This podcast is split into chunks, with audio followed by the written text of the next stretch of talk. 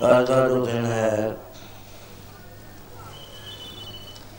ਸਾਰੀ ਦੁਨੀਆ ਦੇ ਇਤਿਹਾਸ ਵਿੱਚ ਇੱਕ ਮਹਾਨ ਮਹੱਤਤਾ ਰੱਖਦਾ ਹੈ। ਕਿਉਂਕਿ ਇਸ ਦਿਨ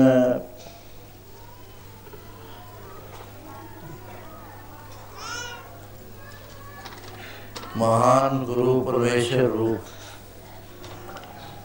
ਆਪ ਸੰਸਾਰ ਤੇ ਕਲਾਤਾਰ ਨਾਰਾਇਣ ਜਗਮੈ ਪਰਵਰਿ ਜਗਤ ਦੇ ਵਿੱਚ ਆਉਣਾ ਹੋਇਆ ਉਹਨਾਂ ਦਾ। ਸਮਾਂ ਬਹੁਤ ਭਿਆਨਕ ਆ ਚੁੱਕਿਆ ਸੀ। ਕਿ ਇਨਸਾਨੀ ਕੀਮਤਾਂ ਸਾਰੀਆਂ ਖਤਮ ਹੋ ਚੁੱਕੀਆਂ ਸੀ। ਬੰਦੇ ਨੂੰ ਜਿਵੇਂ ਗਾਜਰ ਮੂਲੀਆਂ ਕੱਟੀ ਦੀਆਂ ਨੇ, ਐ ਮਾਰ ਦਿੱਤਾ ਜਾਂਦਾ ਸੀ। ਮਾਰਨ ਤੋਂ ਬਾਅਦ ਕੋਈ ਪਛਤਾਪ ਨਹੀਂ ਸੀ ਹੁੰਦਾ ਪੁੰਨ ਸਮਝਿਆ ਜਾਂਦਾ ਸੀ। ਹਨੇਰਾ ਫੈ ਗਿਆ ਸੀ ਸਾਰੇ। ਬਹੁਤ ਜ਼ਿਆਦਾ ਧਾਰਮਿਕ ਪੁਸਤਕਾਂ ਬਣ ਚੁੱਕੀਆਂ ਸੀ, ਪਰ ਕੋਈ ਰਸਤਾ ਨਹੀਂ ਸੀ ਦਿਖਾ ਰਹੀ। ਭਾਰਤ ਵਿੱਚ ਬਸ ਵਿੱਚ 6 ਸ਼ਾਸਤਰ ਸੀ। ਉਹਨਾਂ ਨੇ ਜਿੱਥੋਂ ਤੱਕ ਆਪਣੀ ਸੋਚ ਸੰਸਾਰ ਦੇ ਅੰਦਰ ਪ੍ਰਗਟ ਹੋ ਕੀਤੀ, ਉੱਥੇ ਤੱਕ ਤਾਂ ਠੀਕ ਆ ਅਗਲੀ ਚੜਾਈ ਉਹਨਾਂ ਤੋਂ ਨਾ ਚੜੀ ਗਈ। ਛੇ ਹੀ ਰਹਿ ਗਏ ਵਿਚਾਲੇ। ਇਸ ਤਰ੍ਹਾਂ ਦੇ ਨਾਲ ਜਦ ਗੁਰੂ ਨਾਨਕ ਪਾਤਸ਼ਾਹ ਦਾ ਸਮਾਂ ਸੀ, ਉਸ ਵੇਲੇ ਭਾਰਤ ਵਰਸ਼ ਵਿੱਚ ਇਸਲਾਮ ਦੇ ਰਾਜੇ ਰਾਜ ਕਰਦੇ ਸੀ। ਜਿਨ੍ਹਾਂ ਦੇ ਅੰਦਰ ਧਾਰਮਿਕ ਕਟੜਤਾ ਹੋਣ ਕਰਕੇ ਇਨਸਾਫ ਨਾਮ ਦੀ ਕੋਈ ਚੀਜ਼ ਹੀ ਨਹੀਂ ਸੀ ਤੇ ਦੁਨੀਆ ਦੁਖੀ ਹੋ ਰਹੀ ਸੀ। ਕਰਮ ਧਰਮ ਸਾਰੇ ਬਿਸਰ ਚੁੱਕੇ ਸਨ। ਪਰਮੇਸ਼ਰ ਨੂੰ ਪ੍ਰਾਪਤੀ ਦੇ ਸਾਧਨ ਜਿਹੜੇ ਸੀ, ਉਹ ਇੰਨੇ ਵਿਗੜੇ ਹੋ ਚੁੱਕੇ ਸੀ ਕਿ ਆਦਮੀ ਕਰ ਨਹੀਂ ਸੀ ਸਕਦਾ।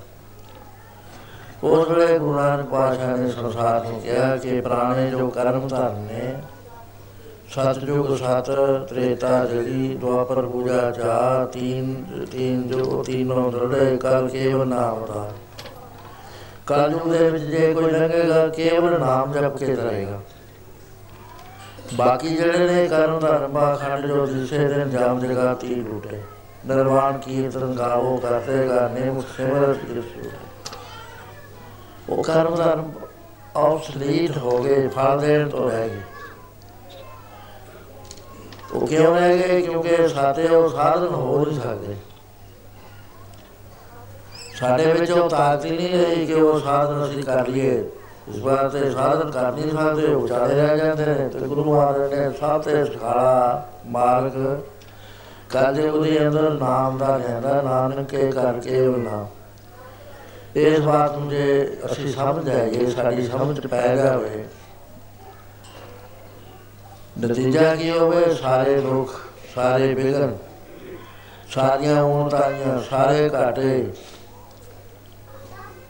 ਸਾਰੀਆਂ ਪਰੇਸ਼ਾਨੀਆਂ, ਸਾਰੀਆਂ ਘਬਰਾਹਟਾਂ, ਸਾਰੇ ਡਿਪਰੈਸ਼ਨ ਸਭ ਚੀਜ਼ਾਂ ਖਤਮ ਹੋ ਜਾਂਦੀਆਂ ਸਰਬ ਰੋਗ ਕੋਈ ਕੋ ਨਾ।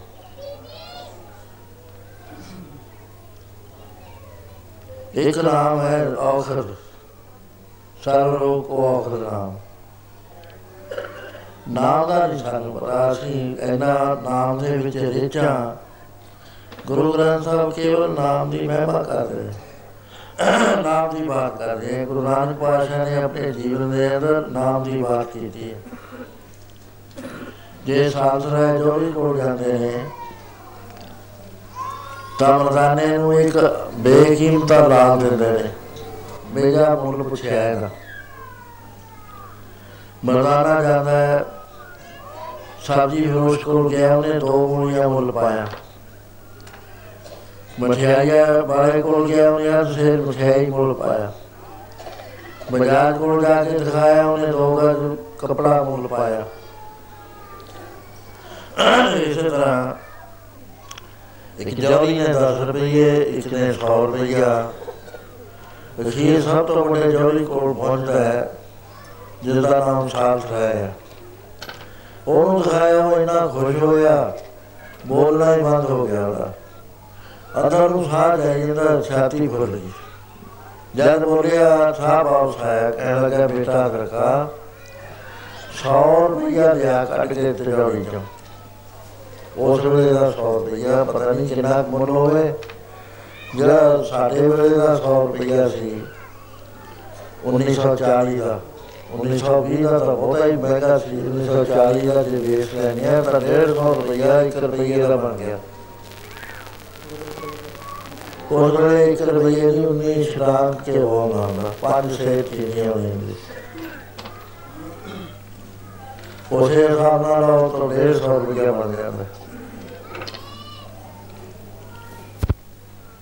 ਤੇ ਉਹ ਜਿਹੜਾ ਗੁਰੂ ਮਹਾਰਾਜ ਵੇਲੇ ਦਾ 100 ਰੁਪਇਆ ਹੈ ਉਹਦਾ ਇਸ ਤੋਂ ਵੀ ਜ਼ਿਆਦਾ ਹੋਣਾ। ਰੁਪਈਆ ਲਿਆ ਤੇ ਮਰਦਾਨਾ ਦੇਖ ਲੈ। ਵੇ ਕਹਿਣ ਲੱਗੇ ਸ਼ਾਹ ਜੀ, ਮੈਂ ਮੁੱਲ ਨਹੀਂ ਵੇਚਣਾ ਹੈ ਮੁੱਲ ਪੁੱਛਣਾ ਹੈ। ਕਹਿੰਦੇ ਭਾਈ ਮਰਦਾਨਾ ਅਸੀਂ ਫੇਰ ਕਰਦੇ ਆ ਗੱਲ। ਪਹਿਲਾਂ ਜੋ ਸਾਡੇ ਬੜਿਆਂ ਦੀ ਰੀਤੀ ਹੈ, ਉਹ ਪੂਰੀ ਕਰ ਲਈ। ਕਹਿਣ ਲੱਗਾ ਤੂੰ ਤਖਾ ਰੇਸ਼ਮ ਦਾ ਕਪੜਾ ਵਿਛਾ, ਉਹਦੇ ਉੱਤੇ ਲਾਲ ਰੱਖ। 100 ਰੁਪਇਆ ਵੀ ਆ ਗਿਆ, ਬਾਕੀ ਚੀਜ਼ ਵੀ ਹੋ ਗਈ। ਉਸ ਵੇਲੇ ਸੇਠ ਨੇ ਸਾਲ ਠਾਇਆ ਨੇ, ਨਾਲ ਮੱਥਾ ਟੇਕਿਆ ਉਹ ਨਾਲ 100 ਰੁਪਇਆ ਭੇਟ ਕਰੀ। ਕਹਿ ਗਿਆ ਭਾਈ ਮਰਦਾਨਾ, ਮੈਂ ਬੋਲੀ ਸੀ ਦੇ ਰਿਹਾ ਮੈਂ ਤੇ ਦਰਸ਼ਨ ਭੇਟ ਦੇ ਰਿਹਾ ਕਿਉਂ ਕਰਦਾਨ ਸੀ ਉਹ ਪਹਿਲੇ ਇਹਨੇ ਦੋ ਮੂਲੀਆਂ ਵਾਲੇ ਨੇ, ਦੋ ਮੂਲੀਆਂ ਕਿਉਂ ਲਵਾਇਆ ਕਰਦਾਨ ਨਹੀਂ।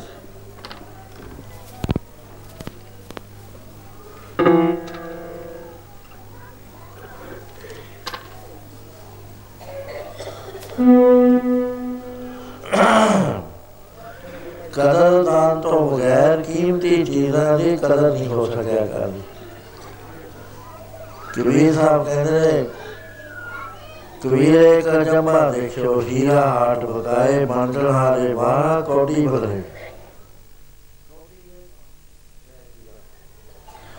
ਜਾਣਕਾਰ ਆ ਗਿਆ ਉਹ ਕਹਿੰਦਾ ਇਹ ਤਾਂ ਲੱਖਾਂ ਰੁਪਏ ਦਾ ਤੂੰ ਕੋਟੀ ਦੇ ਭਾਅ ਵੇਚ ਰਿਹਾ ਕਿਉਂਕਿ ਉਹਨੂੰ ਪਤਾ ਨਹੀਂ ਹੈ। ਕਹਾਣੀਆਂ ਬਹੁਤ ਨੇ, ਇੰਨਾ ਟਾਈਮ ਨਹੀਂ ਮੇਰੇ ਕੋਲ।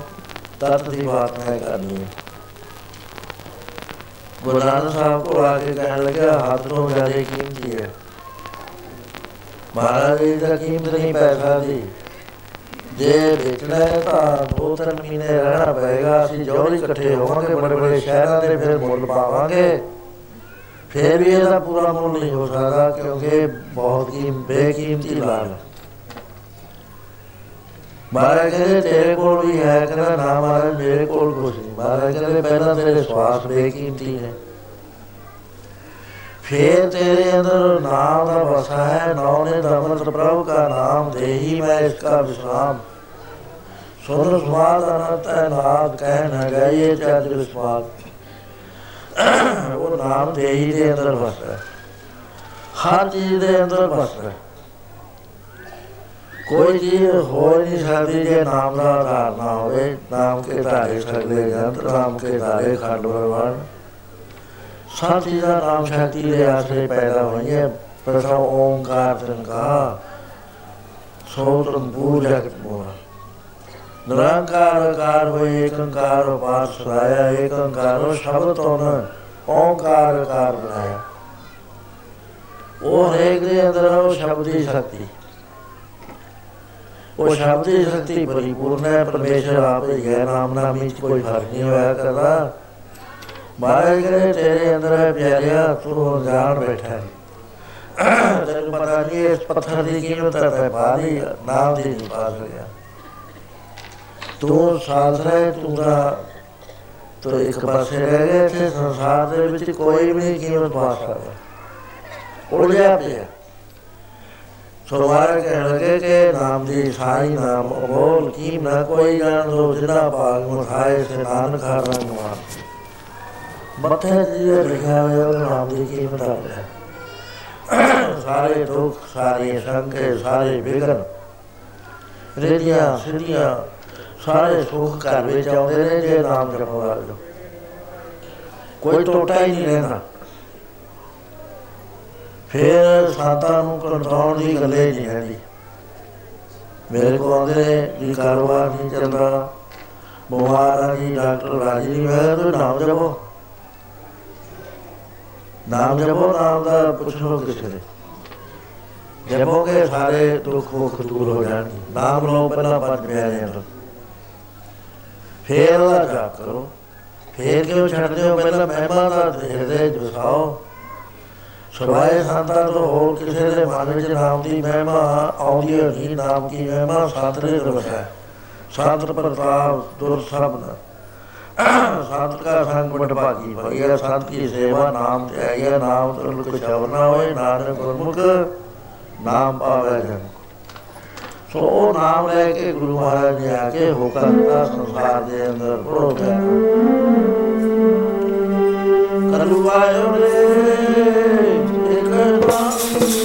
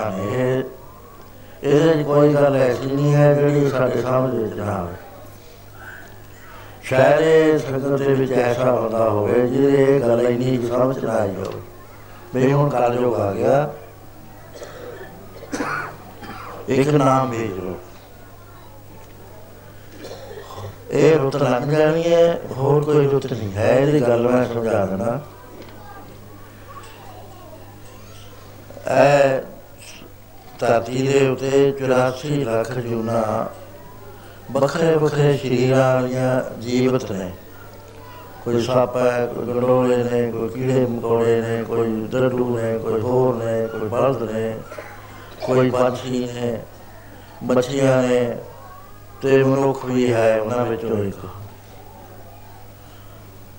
ਇਹ ਸਿਰਫ ਮਨੁੱਖ ਨੂੰ ਅਧਿਕਾਰ ਮਿਲਿਆ ਨਾਮ ਜਪਣ ਦਾ ਬਾਕੀ ਭੋਗ ਦੁਨੀਆ ਨੇ ਕਰਮਾਂ ਕਰਕੇ ਹੇਠਾਂ ਨੂੰ ਗਿਰ ਜਾਂਦੀ ਹੈ ਜੀਵਾਤਮਾ ਉਹ ਆਪਣੇ ਕਰਮਾਂ ਦਾ ਫਲ ਖਾਂਦੀ ਖਾਂਦੀ ਖਾਂਦੀ ਖਾਂਦੀ ਉਸ ਨੂੰ ਮਨੁੱਖ ਦਾ ਜਾਮਾ ਮਿਲ ਜਾਇਆ ਕਰਦਾ ਕਈ ਜਨਮ ਪੈ ਕੀਟ ਪਤੰਗਾ ਕਈ ਜਨਮ ਕਾ ਜ਼ਮੀਨ ਕਰਾਂਗਾ, ਕਈ ਜਨਮ ਪਾਕੀ ਦਰ ਹੋਇਓ ਕਈ ਜਨਮ ਹੈਵਰ ਵਿਰਖ ਜਿਓ। ਮਿਲ ਜਗੀਸ਼ ਮਿਲਣ ਜੀ ਬਲੀਆ ਚਰੰਕਾਰੇ ਦੇਸ ਦੇ। ਬੜੇ ਦੇਰ ਤੋਂ ਬਾਅਦ ਸਾਨੂੰ ਇਹ ਦੇਹੀ ਪ੍ਰਾਪਤ ਹੋਈ ਹੈ। ਇਹ ਗੱਲ ਮਨ ਚ ਧਾਰ ਲੈਣੀ ਚਾਹੀਦੀ ਹੈ, ਬੜਾ ਚਾਂਸ ਹੈ। ਜ਼ਬਰਦਸਤ ਮਾਰੇ ਕਹਿੰਦੇ, ਰੋਤਾ ਕੀ ਨਾਮ ਜਪਣ ਦੀ ਤੇਰੀ?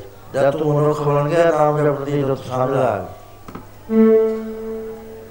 ਇੱਕ ਕਿਤੇ ਭੁੱਲਣਾ ਜਾਏ ਕਿਤੇ ਪਰਮ ਦੇ ਵਿੱਚ ਪੈ ਗਏ ਸੋ ਐਡਾ ਡੀ ਕਲੀਅਰ ਇੰਡੀਕੇਸ਼ਨ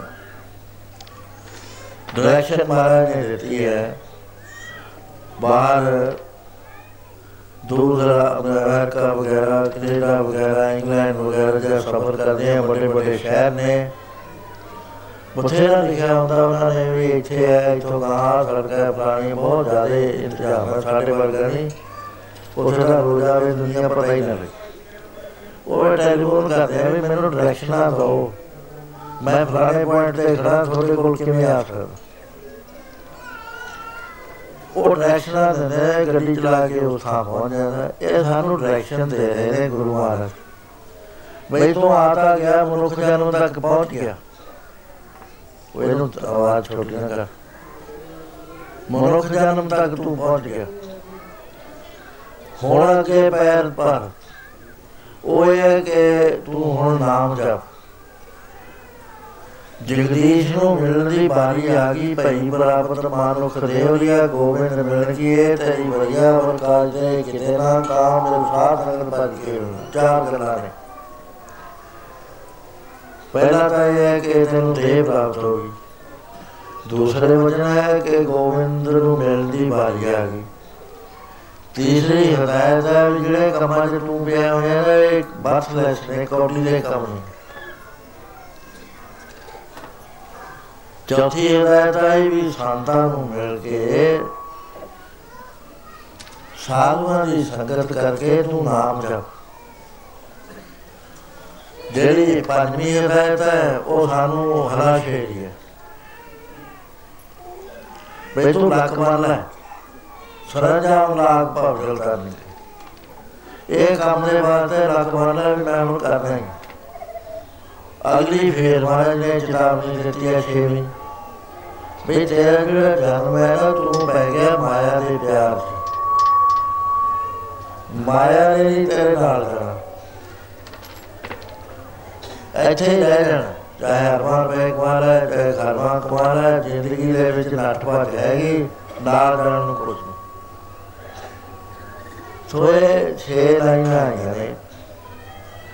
ਇਹ ਹਦਾਇਤਾਂ ਨੇ ਦੱਸਿਆ ਮਹਾਰਾਜ ਨੇ ਵੀ ਐ ਕਰ ਲਓ। ਸੋ ਮਹਾਰਾਜ ਕਹਿੰਦੇ, ਭਾਈ ਕਰ ਜੋ ਆ ਗਿਆ, ਹੁਣ ਤੁਸੀਂ ਬੰਦਗੀ ਕਰੋ। ਸੋ ਇਸ ਨਾਮ ਦਾ ਟਟੋਰਾ ਗੁਰੂ ਨਾਨਕ ਪਾਤਸ਼ਾਹ ਨੇ ਸਾਰੇ ਸੰਸਾਰ ਚ ਦਿੱਤਾ ਜਿੱਥੇ ਵੀ ਗਏ ਨੇ, ਨਾਮ ਜਪਣ ਲਾਏ ਨੇ ਸੱਜਣ ਠਾਕੋ ਗਏ ਨੇ, ਉਹਦੇ ਅੰਦਰੋਂ ਠੱਗੀ ਦਾ ਨਾਸ਼ ਕਰਕੇ ਪ੍ਰਭੂ ਹੀ ਭਗਤੀ ਦਾ। ਭੂਮੀਏ ਕੋਲ ਗਏ ਨੇ, ਉਹਨੂੰ ਡਾਕੇ ਮਾਰਨ ਤੋਂ ਹਟਾ ਕੇ ਪਰਮੇਸ਼ਰ ਦਾ ਭਜਨ ਕਰਨ ਲਾਤਾ। ਇੰਨੀ ਬਰਕਤ ਪੈ ਗਈ ਉਹਦੀ ਰਸਨਾ ਤੇ ਕਿ ਰਾਜੇ ਦੇ ਔਲਾਦ ਨਹੀਂ ਸੀ ਉਹਦੀ ਅਰਦਾਸ ਕਰਤੀ। ਰਾਜਾ ਬਹੁਤ ਸਰਦਾਰ ਸੀ। ਰਾਜੇ ਦੀ ਲੜਕੀ ਹੋਈ। ਕਹਿੰਦਾ, ਨਹੀਂ, ਮੇਰੇ ਜੋ ਗੁਰੂ ਹੈ ਮੇਰਾ, ਭਾਈ ਭੂਮੀਆ ਨੇ ਕਿਹਾ ਜੀ ਲੜਕਾ ਹੋ। ਇਹਨੂੰ ਲੜਕਿਆਂ ਵਾਂਗੂ ਬਾਲੇ ਜਵਾਨ ਹੋ ਗਿਆ 18 ਸਾਲ ਦਾ ਵਿਆਹ ਕਰਨ ਵਾਸਤੇ। ਇੱਕ ਰਾਜੇ ਦੀ ਲੜਕੀ ਨਾਲ ਮੰਗੀ ਗਈ ਲੜਕੀ। ਸਾਰੇ ਅਮੀਰ ਵਜ਼ੀਰ ਕਹਿੰਦੇ ਨੇ ਅਸੀਂ ਨਹੀਂ ਜਾਣਾ ਗ੍ਰਿਫਤਾਰ ਹੋ ਜਾਣਗੇ ਉੱਥੇ ਜਾ ਕੇ। ਰਾਜਾ ਕਹਿੰਦਾ, ਬਿਲਕੁਲ ਜਾਣਾ ਹੈ ਇਹਦਾ ਲੜਕਾ ਹੈ। ਉਸ ਘਰ ਵਿੱਚ ਵੀ ਖਬਰ ਪਹੁੰਚ ਗਈ ਵੀ ਲੜਕੀ ਦਾ ਲੜਕੀ ਨਾਲ ਵਿਆਹ ਹੋ ਰਿਹਾ ਰਾਤ ਹੋ ਰਿਹਾ, ਰਾਜਾ ਹੱਥ ਵਿੱਚ ਪਿਆ ਹੋਇਆ। ਵੀ ਮੇਰੇ ਹੈਗੀ ਲੜਕੀ, ਲੜਕਾ ਕਰਕੇ ਪਾਲ ਹੈ ਉਸ ਵੇਲੇ ਸਤਿਗੁਰੂ ਨੂੰ ਬੇਦ ਦੀ ਲਾਜ ਹੁੰਦੀ ਹੈ। ਔਖੀ ਘੜੀ ਨਾ ਦੇਖਣ ਦੇ ਹੀ ਆਪਣਾ ਬੇਦ ਸਵਾਲ ਐਸੀ ਰਚਨਾ ਰਚੀ ਘਰ ਲੜਕੀ ਦੇ ਅੱਗੇ ਆ ਗਿਆ, ਲੜਕੀ ਨੇ ਘੋੜਾ ਲਾ ਲਿਆ ਪਿੱਛੇ। ਉਹ ਇੱਕ ਥਾਂ ਐਸੇ ਥਾਂ ਚਲਿਆ ਗਿਆ ਜੰਗਲ 'ਚ। ਚਾਰ ਦੀਵਾਰੀ ਜੀ ਬਣੀ ਹੋਈ ਹੈ ਤੇ ਵਿੱਚ ਕੀ ਰਹਿੰਦਾ ਕੋਈ ਸਾਧੂ ਨਹੀਂ ਮਨ ਵਿੱਚ ਖਿਆਲ ਆਇਆ ਕਿ ਮੈਂ ਨਮਸਕਾਰ ਕਰਨਾ ਜਦ ਘੋੜੇ ਤੋਂ ਉਤਰ ਕੇ ਲੜਕੀ ਗਈ, ਗੁਰੂ ਨਾਨਕ ਪਾਤਸ਼ਾਹ ਦੇ ਦਰਸ਼ਨ ਹੋਏ। ਮਹਾਰਾਜ ਨੇ ਕਿਹਾ ਆ ਸ਼ਹਿਜ਼ਾਦੇ ਬੈਠ। ਬਚਨ ਅਮੋਗ ਬਚਨ ਹੋਇਆ ਕਰਦੇ ਨੇ ਮਹਾਤਮਾ ਦੇ। ਬਚਨ ਹੋ ਗਿਆ ਉਸੇ ਵੇਲੇ ਲੜਕਾ ਹੋ ਗਿਆ। ਰਾਜਾ ਵੀ ਆਇਆ ਉਹਨੇ ਵੀ ਦਰਸ਼ਨ ਕਰੇ। ਉੱਥੇ ਜਾ ਕੇ ਪਤਲੇ ਕੱਪੜੇ ਪਾ ਕੇ ਉਸ ਦਾ ਇਸ਼ਨਾਨ ਕਰਾਇਆ। ਕਹਿਣ ਲੱਗੇ, ਇਹ ਤਾਂ ਲੜਕਾ ਹੈ। ਕਿੰਨੀ ਬਰਕਤ ਪਈ ਉਹਦੇ ਬੋਲ ਵਿੱਚ ਨਾਮ ਜਪਣ ਕਰਕੇ ਭਾਈ ਭੂਮੀਏ ਦੇ, ਕਿ ਗੁਰੂ ਮਹਾਰਾਜ ਨੂੰ ਆਪ ਆਉਣਾ ਪਿਆ, ਸਿੱਖ ਦੀ ਲਾਜ ਰੱਖਣ ਵਾਸਤੇ। ਸੋ ਇਸ ਤਰ੍ਹਾਂ ਗੁਰੂ ਮਹਾਰਾਜ ਨੇ ਚਾਹੇ ਮੂਰਸ਼ਾ ਜਾਦੂਗਰਨੀ ਕੋ ਗਏ ਨੇ ਚਾਹੇ ਕਿਤੇ ਵੀ ਗਏ ਨੇ ਨਾਮ ਦੇ ਰਣ ਲਾਇਆ ਸਾਰਿਆਂ ਨੂੰ। ਕਿਉਂਕਿ ਆਪ ਨਾਮ ਲੈ ਕੇ ਹੀ ਆਏ ਸੀ ਸੰਸਾਰ ਤੋਂ ਉਸੇ ਨਾਮ ਵਾਸਤੇ ਸਾਨੂੰ ਬਾਰ-ਬਾਰ ਤਾਕੀਦ ਕਰਨੀ ਉਹ ਸਮੇਂ ਦੋ ਵੱਡੇ ਧਾਰਮਿਕ ਅਦਾਰੇ ਸੰਸਾਰ ਵਿੱਚ ਮਸ਼ਹੂਰ ਸੀ ਪਹਿਲਾ ਤਾਂ ਇਹ ਸੀ ਕਿ ਇੱਥੇ ਹਿੰਦੁਸਤਾਨ ਦੇ ਅੰਦਰ ਉਸ ਵੇਲੇ ਗੋਰਖਨਾਥ ਦੀ ਜਿਹੜੀ ਸੰਪਰਦਾ ਸੀ, ਉਹ ਸਿੱਧਨਾਥ ਕਹਾਉਂਦੇ ਸੀ, ਜੋਗੀ ਕਹਾਉਂਦੇ ਸੀ। ਉਹ ਪਹਿਲਾਂ ਤਾਂ ਦੇਸ਼ ਵਿੱਚ ਬਸਿਆ ਕਰਦੇ ਸੀ, ਜਦ ਰਾਜਪੂਤਾਂ ਦਾ ਰਾਜ ਸੀ। ਜਦੋਂ ਇਸਲਾਮ ਦਾ ਰਾਜ ਆ ਗਿਆ ਤੇ ਉਹਨਾਂ ਨੇ ਜ਼ੁਲਮ ਕਰਨੇ ਸ਼ੁਰੂ ਕਰ ਦਿੱਤੇ, ਉਸ ਵੇਲੇ ਇਹਨਾਂ ਨੂੰ ਟੇਕੇ ਸਾਧਨ ਕਰਨ ਦਾ ਕੋਈ ਥਾਂ ਨਾ ਮਿਲਿਆ। ਸ਼ਕਤੀਆਂ ਵਾਲੇ ਸੀਗੇ ਉਹ ਜਿਹਾ ਹੱਥ ਨਹੀਂ ਸੀ ਲਾਉਂਦੇ ਇਹਨਾਂ ਨੂੰ ਕਿਉਂਕਿ ਸ਼ਕਤੀਆਂ ਸੀ ਪਰ ਇਹ ਸਾਧਨ ਨਹੀਂ ਸੀ ਕਰ ਸਕਦੇ ਇਹ ਪਹਾੜਾਂ ਦੇ ਵਿੱਚ ਚਲੇ ਗਏ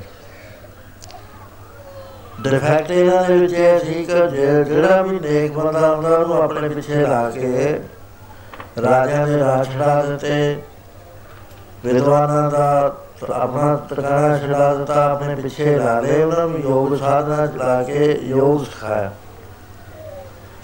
ਯੋਗ ਦਾ ਮਾਰਗ ਜਿਹੜਾ ਸੀ, ਉਹ ਆਮ ਸੰਸਾਰ ਵਾਸਤੇ ਨਹੀਂ ਸੀ। ਉਹ ਸਿਲੈਕਟਡ ਬੰਦਿਆਂ ਵਾਸਤੇ ਸੀ, ਪ੍ਰਾਣਾਯਾਮ ਦਾ ਮਾਰਗ ਸੀ। ਸੋ ਗੁਰੂ ਮਹਾਰਾਜ ਜੀ ਉਹਨਾਂ ਨੂੰ ਸਮਰਥ ਦੇਣ ਵਾਸਤੇ ਭਾਈ ਮਰਦਾਨਾ ਜੀ ਤੇ ਭਾਈ ਬਾਲਾ ਜੀ ਨੂੰ ਨਾਲ ਲੈ ਕੇ ਪਹਾੜਾਂ ਉੱਤੇ ਚੜ੍ਹਨਾ ਸ਼ੁਰੂ ਕਰ ਦਿੱਤਾ। ਪਹਾੜਾਂ ਦੇ ਵਾਸਤੇ ਜਿਹੜਾ ਸਮਾਨ ਚਾਹੀਦਾ ਹੈ। ਲੱਖ ਦੇ ਵਾਲੇ ਰਸੇ ਜੋਗੀਆਂ ਦੇ ਬਲੇਟੇ ਦੇ, ਮਹਾਰਾਜ ਨੇ ਵੀ ਰਸੇ ਬੰਨੇ ਤੇ ਤਿੱਖੇ ਫਲਾਂ ਵਾਲੀਆਂ ਡੰਡੇ ਲੈ ਲਏ ਉਸੇ ਤਰ੍ਹਾਂ ਦੀ ਵਰਦੀ ਚ ਵੀ ਇਕੱਠੇ ਹੋ ਗਏ ਤੇ ਮਹਾਰਾਜ ਇੱਕ ਪਾਸੇ ਬੈਠੇ ਨੇ। ਉਸ ਵੇਲੇ ਵਾਰਤਾਲਾਪ ਚੱਲਦੀ ਹੈ। ਜਾਣ ਪਛਾਣ ਹੋਈ ਕਿ ਗੁਰੂ ਨਾਨਕ ਆਏ ਨੇ। ਉਹਨਾਂ ਦੀ ਮਹਿਮਾ ਪੁਸਤਕਾਂ ਜੋ ਪੜ੍ਹੀ ਹੋਈ ਸੀ। ਵਿਕਲ ਯੁੱਗ ਦੇ ਅੰਦਰ ਨਾਨਕ ਨਾਮ ਧਾਰ ਕੇ ਅਕਾਲ ਪੁਰਖ ਗੁਰੂ ਰੂਪ ਪ੍ਰਗਟ ਹੋਏਗਾ। ਉਹਨਾਂ ਦੇ ਮਨ ਵਿੱਚ ਖਿਆਲ ਆਇਆ ਕਿ ਜੇ ਸਾਡਾ ਚੇਲਾ ਬਣ ਜਾਵੇ, ਤਾਂ ਸੰਸਾਰ ਦੇ ਵਿੱਚ ਯੋਗ ਦਾ ਪੰਥ ਬਹੁਤ ਚੱਲ ਪਏ। ਸੋ ਜਦੋਂ ਗੁਰੂ ਨਾਨਕ ਬਾਦਸ਼ਾਹ ਉੱਥੇ ਜਾਂਦੇ ਨੇ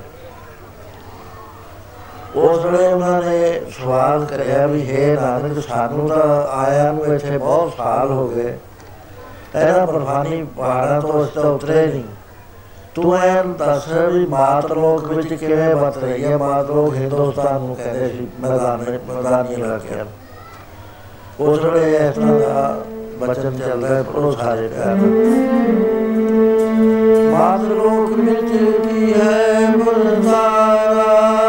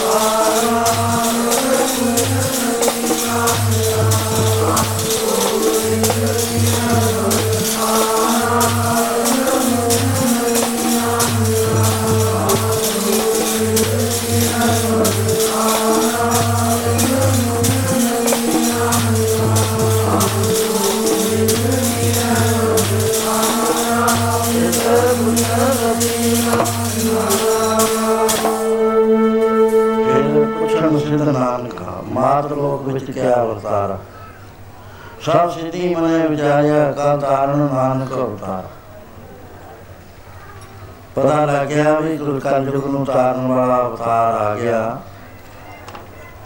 ਕਹਿ ਲਗੇ ਇਹ ਨਾਨਕ, ਸਾਨੂੰ ਆਇਆ ਨੂੰ ਤਾਂ ਬਹੁਤ ਦੇਰ ਹੋ ਗਈ, ਅਸੀਂ ਤਾਂ ਪਹਾੜਾਂ ਤੋਂ ਉਤਰ ਕੇ ਮੁੜ ਕੇ ਮੈਦਾਨਾਂ 'ਚ ਗਏ ਨਹੀਂ ਕਿਉਂਕਿ ਉੱਥੇ ਕਤਲਾਮ ਹਰ ਰੋਜ਼ ਹੋ ਜਾਂਦੀ ਕਦੇ ਉਹ ਆ ਗਿਆ ਕਦੇ ਉਹ ਹਾਰ ਗਿਆ ਗੁਰੂ ਨਾਨਕ ਪਾਤਸ਼ਾਹ ਨੇ ਵੀ ਕਤਲਾਮ ਆਪਣੇ ਨੇਤਰਾਂ ਦੇ ਨਾਲ ਦੇਖੀ ਸੀ ਐਨੀ ਜ਼ਿਆਦਾ ਕਤਲਾਮ ਹੋਈ ਕਿ ਮਹਾਰਾਜ ਨੂੰ ਕਹਿਣਾ ਪਿਆ। ਬਾਬਰ ਜਾਵਰ। ਸਾਰਾ ਦੇਖਿਆ ਸੀ ਮਹਾਰਾਜ। ਮਹਾਰਾਜ ਕਹਿੰਦੇ, ਇਹ ਗੱਲ ਮੇਰੇ ਤੋਂ ਪੁੱਛਦੇ ਹੋ ਤੁਸੀਂ। ਉਹਦਾ ਕੂੜ ਦਾ ਵਰਤਾਰਾ ਚੱਲ ਰਿਹਾ ਹਨੇਰਾ ਛਾ ਗਿਆ, ਰੋਸ਼ਨੀ ਖਤਮ ਹੋ ਗਈ। ਨਾ ਰਾਜੇ ਦੇ ਮਨ 'ਚ ਰੋਸ਼ਨੀ ਹੈ, ਨਾ ਪ੍ਰਜਾ ਦੇ ਮਨ 'ਚ ਰੋਸ਼ਨੀ ਹੈ। ਨਾ ਗਿਆਨ ਦੇਣ ਵਾਲਿਆਂ ਦੇ ਮਨ 'ਚ ਰੋਸ਼ਨੀ ਹੈ, ਨਾ ਗਿਆਨ ਲੈਣ ਵਾਲਿਆਂ ਦੇ ਮਨ ਵਿੱਚ ਰੋਸ਼ਨੀ ਹੈ, ਰਸਮਾਂ ਬਣ ਗਈਆਂ ਸਾਰੀਆਂ। ਬੰਦਿਆਂ ਨੂੰ ਮਾ ਕੋਏ ਕੋ ਕੇ ਮਾਰਿਆ ਜਾਂਦਾ, ਔਰਤਾਂ ਦੀ ਬੇਪਤੀ ਹੁੰਦੀ ਹੈ। ਘਰ ਲੁੱਟ ਲਏ ਜਾਂਦੇ ਨੇ। ਹਿੰਦੂਆਂ ਵਾਸਤੇ ਕਾਨੂੰਨ ਕੋਈ ਰੱਖੀ ਨਹੀਂ ਕਰਦਾ ਜਿਹੜੀਆਂ ਕਹਿੰਦੇ ਨੇ ਟੈਕਸ ਲਾਤੇ ਇਹਨਾਂ ਦੇ ਖਾਦ ਰਹਿਤਾ ਦੇਦੀਆਂ ਘੋੜੇ ਤੇ ਨਹੀਂ ਚੜ ਸਕਦੇ, ਖਜਰੇ ਤੇ ਚੜ ਸਕਦੇ। ਜੇ ਗਲੀ ਪੈ ਜਾਵੇ, ਕੋਠੇ ਤੇ ਜਾ ਕੇ ਗਲੀ ਨਹੀਂ ਮੁੰਨ ਸਕਦੇ ਮੀਂਹ ਪੈਂਦੇ ਨਾਲ ਦੇ ਸਲਾਮ ਵਾਲੇ ਘਰ ਨੂੰ ਕਹਿਣਾ ਪੈਣਾ ਵੀ ਮੇਰੀ ਗਲੀ ਮੁੰਦੇ ਸਾਡੇ ਕੋਟਾ ਚਾਹੁੰਦਾ ਹੱਕ ਹਕੂਕ ਸਾਰੇ ਜ਼ਿੰਦਗੀ ਦੇ ਖੋਲੇ ਗਏ ਨੇ। ਬਾਕੀ ਜਿਹੜਾ ਰਾਜਾ ਹੈ ਕਲ ਕਾਤੀ, ਰਾਜੇ ਕਸਾਈ ਕਲਯੁਗ ਦਾ ਰਾਜਾ ਜਿਹੜਾ ਕੈਂਚੀ ਲੈ ਕੇ ਰਾਜੇ ਉੱਤੇ ਬੈਠਾ ਹੋਇਆ। ਧਰਮ ਭੰਗ ਕਰ ਰਿਹਾ। ਧਰਮ ਜੋ ਵੈਲਿਊਜ਼ ਨੇ ਧੀਰਜ ਹੈ, ਦਇਆ ਹੈ, ਖਿਮਾ ਹੈ ਸਾਥ ਹੈ, ਦਾਨ ਹੈ, ਸ਼ੀਲ ਹੈ, ਸੋਚ ਹੈ, ਅਹਿੰਸਾ ਹੈ, ਸੰਤੋਖ ਹੈ।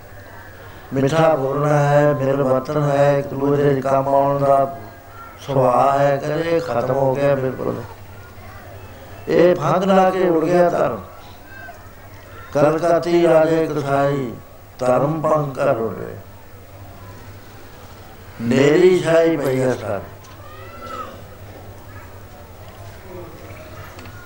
ਸੱਚ ਚੰਦਰਮਾ ਕੂੜ ਮਾਵਸ ਦਿਸੇ ਨਹੀਂ, ਕਹਿ ਕਰੇ ਸੱਚ ਦਾ ਚੰਦਰਮਾ ਰੋਕ ਹੋ ਗਿਆ ਬਖਿਆ ਦਾ ਕਾਲਾ ਬੁਲਾਨ ਨੇਰਾ ਛਾ ਗਿਆ। ਉਹਦਾ ਕੀ ਪੁੱਛਦੇ ਹੋ ਤੁਸੀਂ ਐ ਸਾਰੇ ਕੂੜਾ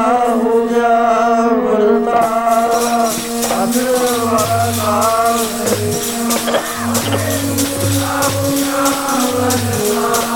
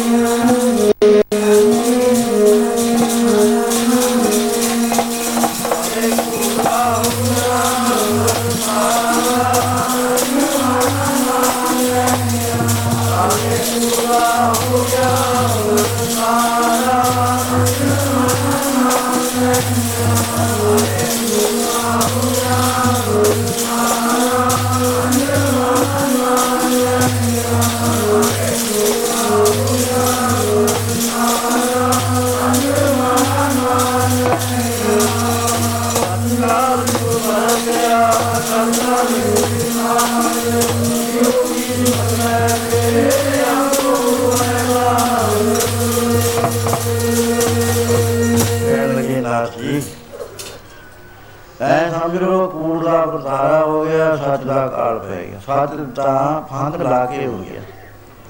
ਬਾਬਾ ਆਖੇ, ਨਾਥ ਜੀ, ਸੱਚ ਚੰਦਰਮਾ ਕੂੜ ਅੰਧਾਰਾ। ਕੂੜ ਮਾਵਤ ਵਰਤਿਆ, ਹਉ ਬਾਲਣ ਚੜਿਆ ਸੰਸਾਰ, ਮੈਂ ਤਾਂ ਚੰਦਰਮਾ ਨੂੰ ਦੇਖਣ ਵਾਸਤੇ ਧਰਮ ਨੂੰ ਟੋਲਣ ਵਾਸਤੇ ਤੁਰਿਆ ਫਿਰਦਾ। ਤੁਹਾਡੇ ਕੋਲ ਵੀ ਮੈਂ ਦੇਖਣਾ ਹੈ ਵੀ ਇੱਥੇ ਧਰਮ ਹੋਵੇ ਸ਼ਾਇਦ। ਪਾਪ ਕਰਾਸੀ ਪ੍ਰਥਮੀ ਤੌਲ ਖੜਾ ਧਾਰੇ ਢੁਕਾ ਇਹ ਜਿਹੜੀ ਸ਼ਕਤੀ ਹੈ, ਇਹਨੂੰ ਸਾਂਭ ਕੇ ਰੱਖਦੀ, ਕਹਿੰਦੇ ਪੁਕਾਰ ਕਰ ਰਹੀ ਆ। ਬਈ ਹੁਣ ਵੇ ਪ੍ਰਭੂ, ਤੂੰ ਆ ਕੇ ਰੱਖ। ਉਸ ਵੇਲੇ ਕਹਿਣ ਲੱਗੇ ਇਹ ਨਾਨਕ, ਇਹ ਹਾਲ ਕਿਉਂ ਹੋ ਗਿਆ? ਕਹਿੰਦੇ, ਹੋਣਾ ਕੀ ਹੈ? ਤੁਸੀਂ ਚੰਗਿਆਈ ਸਾਰੀ ਕੱਢ ਲਈ ਵਿੱਚੋਂ। ਤੇ ਤੁਸੀਂ ਤਾਂ ਪਹਾੜਾਂ ਦੇ ਉੱਤੇ ਆ ਕੇ ਬਹਿ ਗਏ। ਅਦੋਂ ਕਿਹੜਾ ਜਗ ਨਹੀਂ ਬਾਰ ਤਾਰੇ ਸਿੱਧ ਸਾਰੇ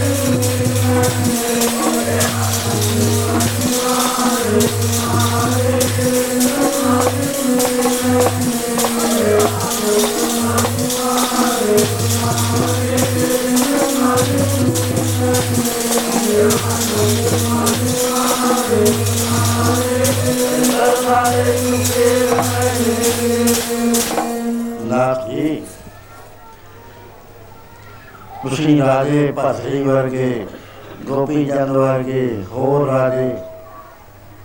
ਉਹਨਾਂ ਸਾਰਿਆਂ ਨੂੰ ਨਾਥ ਬਣਾ ਕੇ ਤੁਸੀਂ ਤਾਂ ਪਹਾੜਾਂ ਤੇ ਗਏ ਆ, ਤੇ ਹੁਣ ਪਿੱਛੇ ਕੌਣ ਹੈ ਜਿਹੜਾ ਸੰਸਾਰ ਨੂੰ ਸਾਂਭੇ?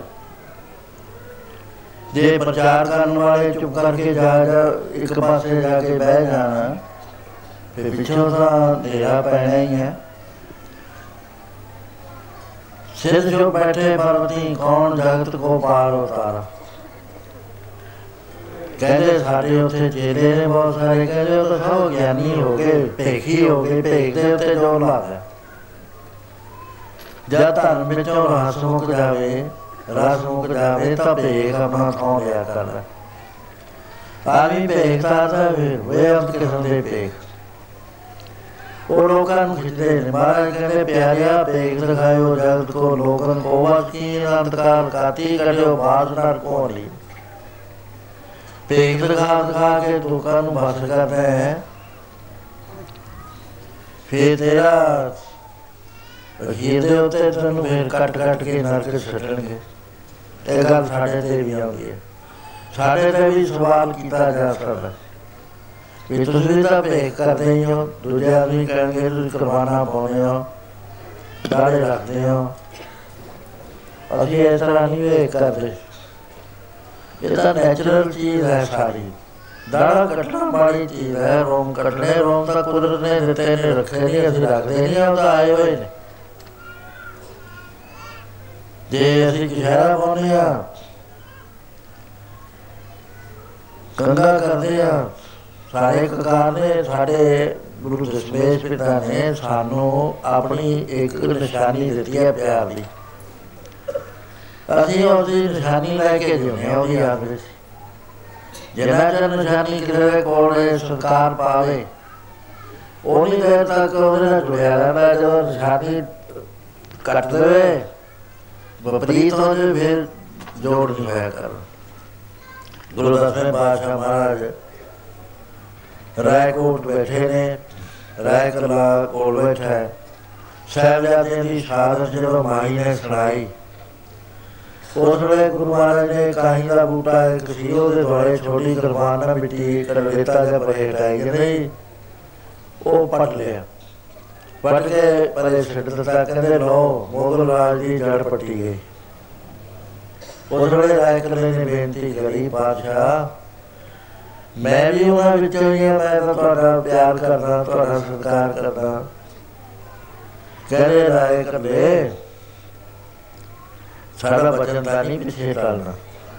ਜਿਹੜੇ ਦਾ ਨੇਰ ਕੋਟ ਲਿਏ ਨੇ ਉਹਨਾਂ ਦਾ ਹਾਰਾ ਨਾਰਾ ਮਾਰ ਕੇ ਆਪਣੀਆਂ ਜੜਾਂ ਪਤਾਲ ਚਲਾ ਲਈਆਂ। ਤੇ ਤੇਰੇ ਵਾਸਤੇ ਅਸੀਂ ਆਪਣੇ ਗਾਤਰੇ ਦੀ ਸ੍ਰੀ ਸਾਹਿਬ ਦਿੰਦੇ ਆ ਜਿੰਨੀ ਦੇਰ ਤੱਕ ਤੂੰ ਇਹਦਾ ਸਤਿਕਾਰ ਕਰੇਗਾ ਪਹਿਨੇਗਾ ਨਹੀਂ। ਉਨੀ ਦੇਰ ਤੱਕ ਤੇਰੇ ਰਾਜਵਲ ਕੋਈ ਝਾਕ ਵੀ ਨਹੀਂ ਸਕਦਾ। ਜਿੱਦਣ ਪਹਿਨ ਲੋਗੇ ਉਦੋਂ ਹੀ ਖਤਮ ਹੋ ਜਾਏਗਾ। ਇਹ ਸਾਨੂੰ ਨਿਸ਼ਾਨੀ ਦਿੱਤੀ ਹੈ ਗੁਰੂ ਮਹਾਰਾਜ ਨੇ। ਉਹ ਨਿਸ਼ਾਨੀ ਜਿੰਨਾ ਚਿਰ ਸਾਡੇ ਕੋਲ ਹੈ, ਅਸੀਂ ਉਹਦੇ ਨਾਲ ਜੁੜੇ ਹੋਏ ਆ ਅਸੀਂ ਭੇਗ ਨਹੀਂ ਕਰਦੇ ਕੋਈ ਵੀ। ਬਾਕੀ ਜਿਹੜਾ ਉਹ ਭੇਗ ਕਰਦੇ ਨੇ ਭੇਗ ਦੇ ਆਸੇ ਜਿਉਂਦੇ ਨੇ, ਅੰਦਰੋਂ ਖੋਖਲੇ ਨੇ। ਸਿੱਖ ਵੀ ਜੇ ਅੰਦਰੋਂ ਖੋਖਲਾ ਹੈ, ਪੰਜਵਾਨੀਆਂ ਦਾ ਨਿਤਨੇਮ ਨਹੀਂ ਕਰਦਾ, ਢਾਈ ਘੰਟੇ ਬੈਠ ਕੇ ਨਾਮ ਨਹੀਂ ਜਪਦਾ, ਰਹਿ ਨਹੀਂ ਪੜਦਾ ਬੁਰੇ ਦਾ ਭਲਾ ਨਹੀਂ ਕਰਦਾ, ਵੈਰ ਕਿਸੇ ਨਾਲ ਪਾਉਂਦਾ ਨਹੀਂ ਹੈ ਨਿਰਿਆ ਨਹੀਂ ਕਰਦਾ, ਚੁਗਲੀ ਨਹੀਂ ਕਰਦਾ ਈਸਾ ਨਹੀਂ ਕਰਦਾ ਦੁਆਇਤ ਨਹੀਂ ਕਰਦਾ। ਉਨੀ ਦੇਰ ਤੱਕ ਚੋਰੀ ਨਹੀਂ ਕਰਦਾ, ਪਖੰਡ ਨਹੀਂ ਕਰਦਾ ਉਨੀ ਦੇਰ ਤੱਕ ਇਹ ਗੁਰੂ ਨਾਲ ਜੁੜਿਆ ਹੋਇਆ। ਜਦ ਇਹਨਾਂ ਵਿੱਚੋਂ ਕੁਝ ਵੀ ਕਰੇਗਾ, ਗੁਰੂ ਨਾਲ ਟੁੱਟ ਜਾਏਗਾ। ਮਹਾਰਾਜ ਕਹਿੰਦੇ, ਫੇਰ ਮੈਂ ਇਹਦਾ ਵਿਸ਼ਵਾਸ ਨਹੀਂ ਕਰਨਾ। जब रहे खालसा न्यारा तब लगते जियो मैं सारा जब गए विवरण की रीत मैं न करूँ इनकी प्रति फिर तुम मेरे भेखी रह जाओगे ਉਹੀ ਆ ਥੋੜਾ ਉਹ ਜਿਹੜਾ ਦੂਸਰੇ ਦਾ ਹੁੰਦਾ ਉਹਦੇ ਮੈਂ ਫੇਰ ਪ੍ਰਤੀਤ ਨਹੀਂ ਕਰਨੀ ਸੋ ਮਾਰੇ ਕਹਿੰਦੇ ਜਿਹੜੇ ਥੋੜੇ ਜੋਗੀ ਰਹਿ ਗਏ ਨਾ ਉਹ ਤਾਂ ਸਾਰ ਦਿਨ ਰਾਤ ਉੱਥੇ ਸਵਾਹ ਲਾਈ ਜਾਂਦੇ ਨੇ ਰਸੀਆਂ ਬਣ ਕੇ ਚਲੇ ਜਾਂਦੇ ਨੇ ਲੱਖ ਰੰਜਨ ਲੱਖ ਰੰਜਨ ਜਾ ਕੇ ਕਿਸੇ ਨੇ ਪਾਤਾ, ਮੰਗਦੇ ਫਿਰਦੇ ਨੇ। ਭਜਨ ਬੰਦੀ ਤਾਂ ਕੋਈ ਨਹੀਂ ਕਰਦੇ, ਯੋਗ ਸਾਧਨਾ ਕੋਈ ਨਹੀਂ ਕਰਦੇ ਗਿਆਨੀ ਨੇ ਉਹ ਜੋਗੀ ਗਿਆਨ ਵੀ ਹੋਣੇ ਆ ਨਿਸਰ ਅੰਗ ਲਗਾਇਆ ਸਾਰਾ। ਸੰਸਾਰ ਦਾ ਹਾਲ ਕਿਉਂ ਹੋਇਆ ਐਸਾ ਉਹ ਇਹ ਹੈ ਕਿ ਉਹ ਤੋਂ ਪੂਰਾ ਸਤਿਗੁਰੂ ਅਲੋਪ ਹੋ ਗਿਆ। ਜਦ ਤੱਕ ਪੂਰਾ ਸਤਿਗੁਰੂ ਸੰਸਾਰ 'ਚ ਨਹੀਂ ਆਉਂਦਾ, ਉਹਨਾਂ ਚਿਰ ਸੰਸਾਰ ਡੁੱਬ ਰਿਹਾ ਬਾਅਦ ਗੁਰੂ ਡੁੱਬਾ ਸੰਸਾਰ। ਉਸ ਵੇਲੇ ਸਿੱਧਾ ਨੇ ਕਿਹਾ ਵੀ ਜੇ ਇਹ ਗੁਰੂ ਨਾਨਕ ਸਾਡੇ ਵਿੱਚ ਆ ਜਾਵੇ, ਸਾਡੇ ਪੰਥ 'ਚ ਫੇਰ ਇਹ ਐਸਾ ਜੋਗੀ ਕਰੀ ਮੈਂ ਹਮਰੇ ਪੰਥ ਕਰੇ ਜਾਲਾ ਫਿਰ ਤਾਂ ਕੱਲ ਨੂੰ ਇਹ ਵੀ ਸਾਡੇ ਪੰਥ ਦੀ ਮੁੜ ਕੇ ਜੜ ਲੱਗ ਉਸ ਵੇਲੇ ਉਹਨਾਂ ਨੇ ਗੁਰੂ ਨਾਨਕ ਪਾਤਸ਼ਾਹ ਨੂੰ ਗੱਲਬਾਤ ਪਹਿਲਾਂ ਤਾਂ ਸਿੱਧੀਆਂ ਕਰਾਮਾਤਾਂ ਦਿਖਾਈਆਂ, ਫਿਰ ਗੱਲਬਾਤ ਨਾਲ ਜਿੱਤਣ ਦੀ ਕੋਸ਼ਿਸ਼ ਕਰੀ। ਕਹਿਣ ਲੱਗੇ ਇਹ ਨਾਨਕ, ਸਾਡਾ ਮਾਰ ਗਿਆ ਗਿਆ ਪ੍ਰਾਣਾਯਾਮ ਕਰਨ ਦੇ ਨਾਲ ਅਸੀਂ ਰੀੜ ਦੀ ਹੱਡੀ ਦੇ ਹੇਠਾਂ ਸਿਰੇ ਦੇ ਉੱਤੇ ਇੱਕ ਸਪਣੀ ਵਾਂਗੂ ਢਾਈ ਵਾਰ ਖਾ ਕੇ ਇੱਕ ਨਾੜੀ ਨੇ ਮੂੰਹ ਬੰਦ ਕਰਿਆ ਹੋਇਆ ਹੈ ਉਹ ਹੈ ਕੁੰਡਲਨੀ ਅਸੀਂ ਪ੍ਰਾਣਾਯਾਮ ਦੇ ਨਾਲ ਦੇਤੀ ਤੋਤੀ ਕਮਾਲੀ ਆ ਸਾਧਨ ਕਰਕੇ ਉਹਨੂੰ ਖੋਲਦੇ ਤੋਤੇ ਕੀ ਹੁੰਦੀ ਹੈ? ਸਾਢੇ 22 ਫੁੱਟ ਕਪੜਾ। ਅੰਦਰ ਲੈ ਜਾਣਾ, ਫਿਰ ਅੰਦਰੋਂ ਬੇਟੇ ਚੋਂ ਕੱਢਣਾ ਬੇਦਾ ਸਾਫ਼ ਕਰਨਾ। ਇਹ ਉਹਨਾਂ ਦੀ ਕਿਰਿਆ ਸੀ। ਜਿਵੇਂ ਨੱਕ ਦੇ ਵਿੱਚ ਡੋਰਾ ਪਾ ਕੇ ਮਧਾਣੀ ਵਾਂਗ ਰੇੜ ਕੇ ਦਿਸ਼ਾ ਕੱਢ ਲੈਣੀ। ਹੇਠਾਂ ਤੋਂ ਪਾਣੀ ਚਾੜ ਕੇ ਗੰਦ ਮੰਦ ਕੱਢ ਕੇ ਨਾੜੀਆਂ ਸਾਫ਼ ਕਰ ਲੈਣੀਆਂ। ਇਹ ਉਹਨਾਂ ਦੀ ਕਿਰਿਆ ਸੀ, ਜੀਵ ਲੰਮੀ ਕਪਾਲੀ, ਜੀਵ ਲੰਮੀ ਕਰਕੇ ਇੱਥੇ ਮੱਥੇ ਤੱਕ ਲੈ ਆਉਣੀ। ਫਿਰ ਉਹ ਮੋੜ ਕੇ ਗਲ ਵਿੱਚ ਦੇ ਸਾਹ ਅੰਦਰ ਕਰ ਲੈਣਾ ਤੇ ਨਹੀਂ ਮਜ਼ਬੂਤੀ ਨਾਲ ਜਿਹੜੀ ਸਾਹ ਥੱਲੇ ਨਾ ਉਤਰ ਦੇਣਾ। ਉਹ ਸਾਹ ਫਿਰ ਜ਼ੋਰ ਲਾ ਲਾ ਕੇ ਚੜਾਉਣਾ ਉੱਥੇ। ਉਹ ਕਹਿੰਦੇ, ਫਿਰ ਅਸੀਂ ਪ੍ਰਾਣਾਯਾਮ ਕਰਕੇ ਉਹਦਾ ਮੂੰਹ ਕੁੰਡਲੀ ਦਾ ਖੋਲਦੇ ਸੀ। ਪਜੰਗਾ ਨਾੜੀ ਦਾ।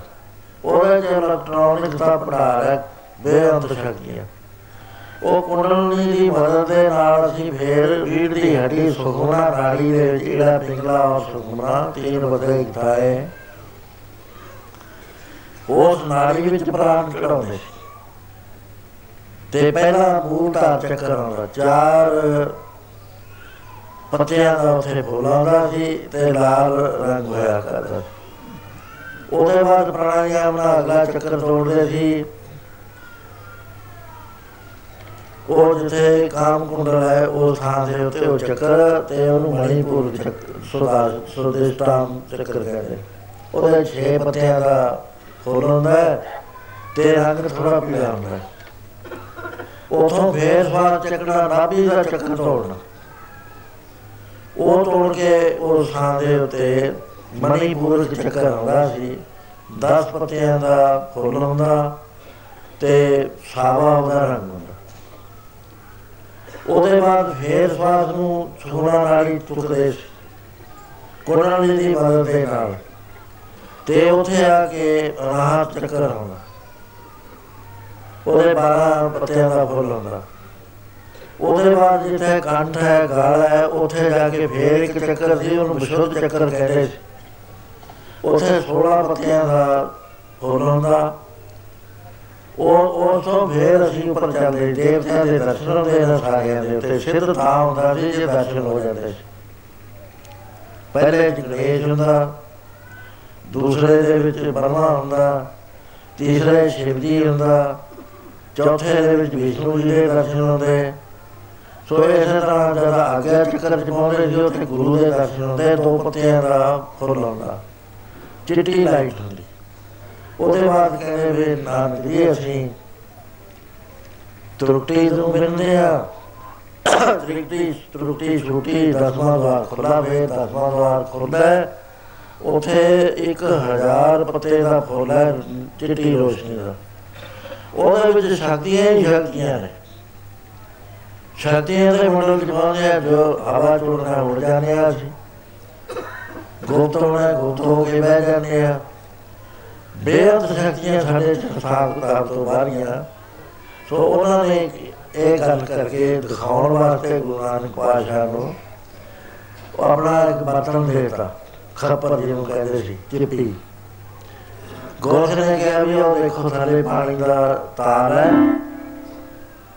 ਤੁਸੀਂ ਉੱਥੋਂ ਪਾਣੀ ਲੈ ਆਓ ਗੁਰੂ ਨਾਨਕ ਪਾਤਸ਼ਾਹ ਪਾਣੀ ਲੈਣ ਵਾਸਤੇ ਚਲੇ ਜਾਂਦੇ ਨੇ। ਉੱਥੇ ਜਾ ਕੇ ਕੀ ਦੇਖਦੇ ਨੇ ਕਿ ਉਹਦਾ ਸਾਰਾ ਹੀਰੇ ਜਵਾਹਰਾਤ ਚਿਰਮਲ ਚਿਰਮਲ ਕਰਦਾ, ਪਾਣੀ ਹੈ ਹੀ ਨਹੀਂ। ਉਹਨਾਂ ਨੇ ਆਪਣੀ ਮਾਇਆ ਦੇ ਨਾਲ ਗੁਰੂ ਨਾਨਕ ਨੂੰ ਪਰਮਾਉਣ ਦਾ ਯਤਨ ਕੀਤਾ।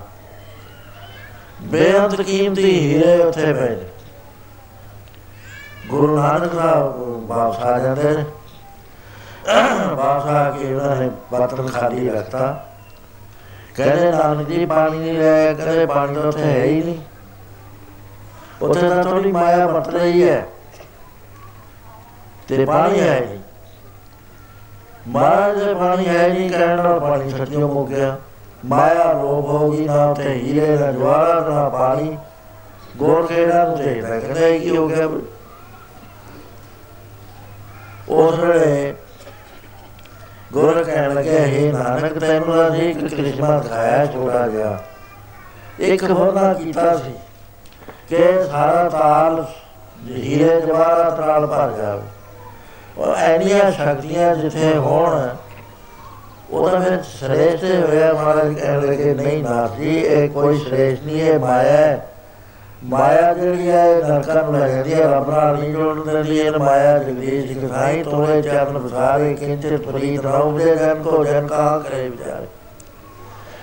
ਇਹ ਤਾਂ ਮਾਇਆ ਦੇ ਵਿੱਚ ਹੋਣ ਕਰਕੇ ਹੀ 84 ਲੱਖ ਜਵਾਨਾਂ ਵਿੱਚ ਘੁੰਮ ਰਿਹਾ ਜਦ ਤੱਕ ਗਿਆਨ ਨਹੀਂ ਆਉਂਦਾ ਅੰਦਰ, ਆਦਮੀ ਨੂੰ ਰੋਗ ਲੱਗਿਆ ਹੋਇਆ, ਹੁਣ ਮੈਂ ਰੋਗ ਮਾਨਵ ਕੋ ਦਿਨਾ ਮਨੁੱਖ ਨੂੰ ਦੇਣ ਕਰਕੇ ਇਹ ਵੈਗਰੂ ਤੋਂ ਵੱਖਰਾ ਆਪਣੇ ਆਪ ਨੂੰ ਕਰਕੇ ਜੀਵ ਆਤਮਾ ਮਹਿਸੂਸ ਕਰਦਾ ਉਹ ਤੋਂ ਵੀ ਥੱਲੇ ਗਿਆ ਸਾਢੇ ਤਿੰਨ ਆਦੀ ਦੇ ਮਹਿਸੂਸ ਕਰਦਾ। ਸਾਰੇ ਕਰਦੇ ਆ ਅਸੀਂ।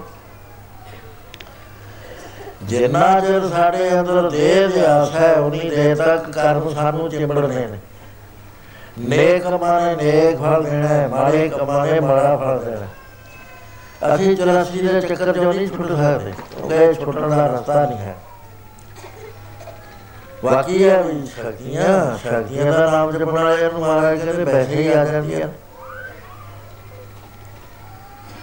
ਆਪਣੇ ਗੁਰੂ ਛੇਵੇਂ ਪਾਸ਼ਾ ਵੇਲੇ ਇੱਕ ਗੁਰਸਿੱਖ ਸੀ ਜਿਹਦਾ ਨਾਮ ਭਾਈ ਗੜੀਆ ਸੀ ਗੁਰੂ ਛੇਵੇਂ ਪਾਸ਼ਾ ਨੇ ਕਿਹਾ ਕਿ ਭਾਈ ਗੜੀਆ ਕਾਫੀ ਦੇਰ ਤੋਂ ਕਸ਼ਮੀਰ ਦੀ ਸੰਗਤ ਨਹੀਂ ਆਈ ਕੋ 700 ਮੀਲ ਸੀ ਕੋਈ ਨਹੀਂ ਲੋਟ ਲੱਗੇ ਇੱਕ ਦੋ ਸਾਲ ਤੋਂ ਆਏ ਨਹੀਂ ਵੀ ਉੱਥੇ ਦਾ ਦਸਵੰਦ ਵੀ ਸਾਰਾ ਪਿਆ।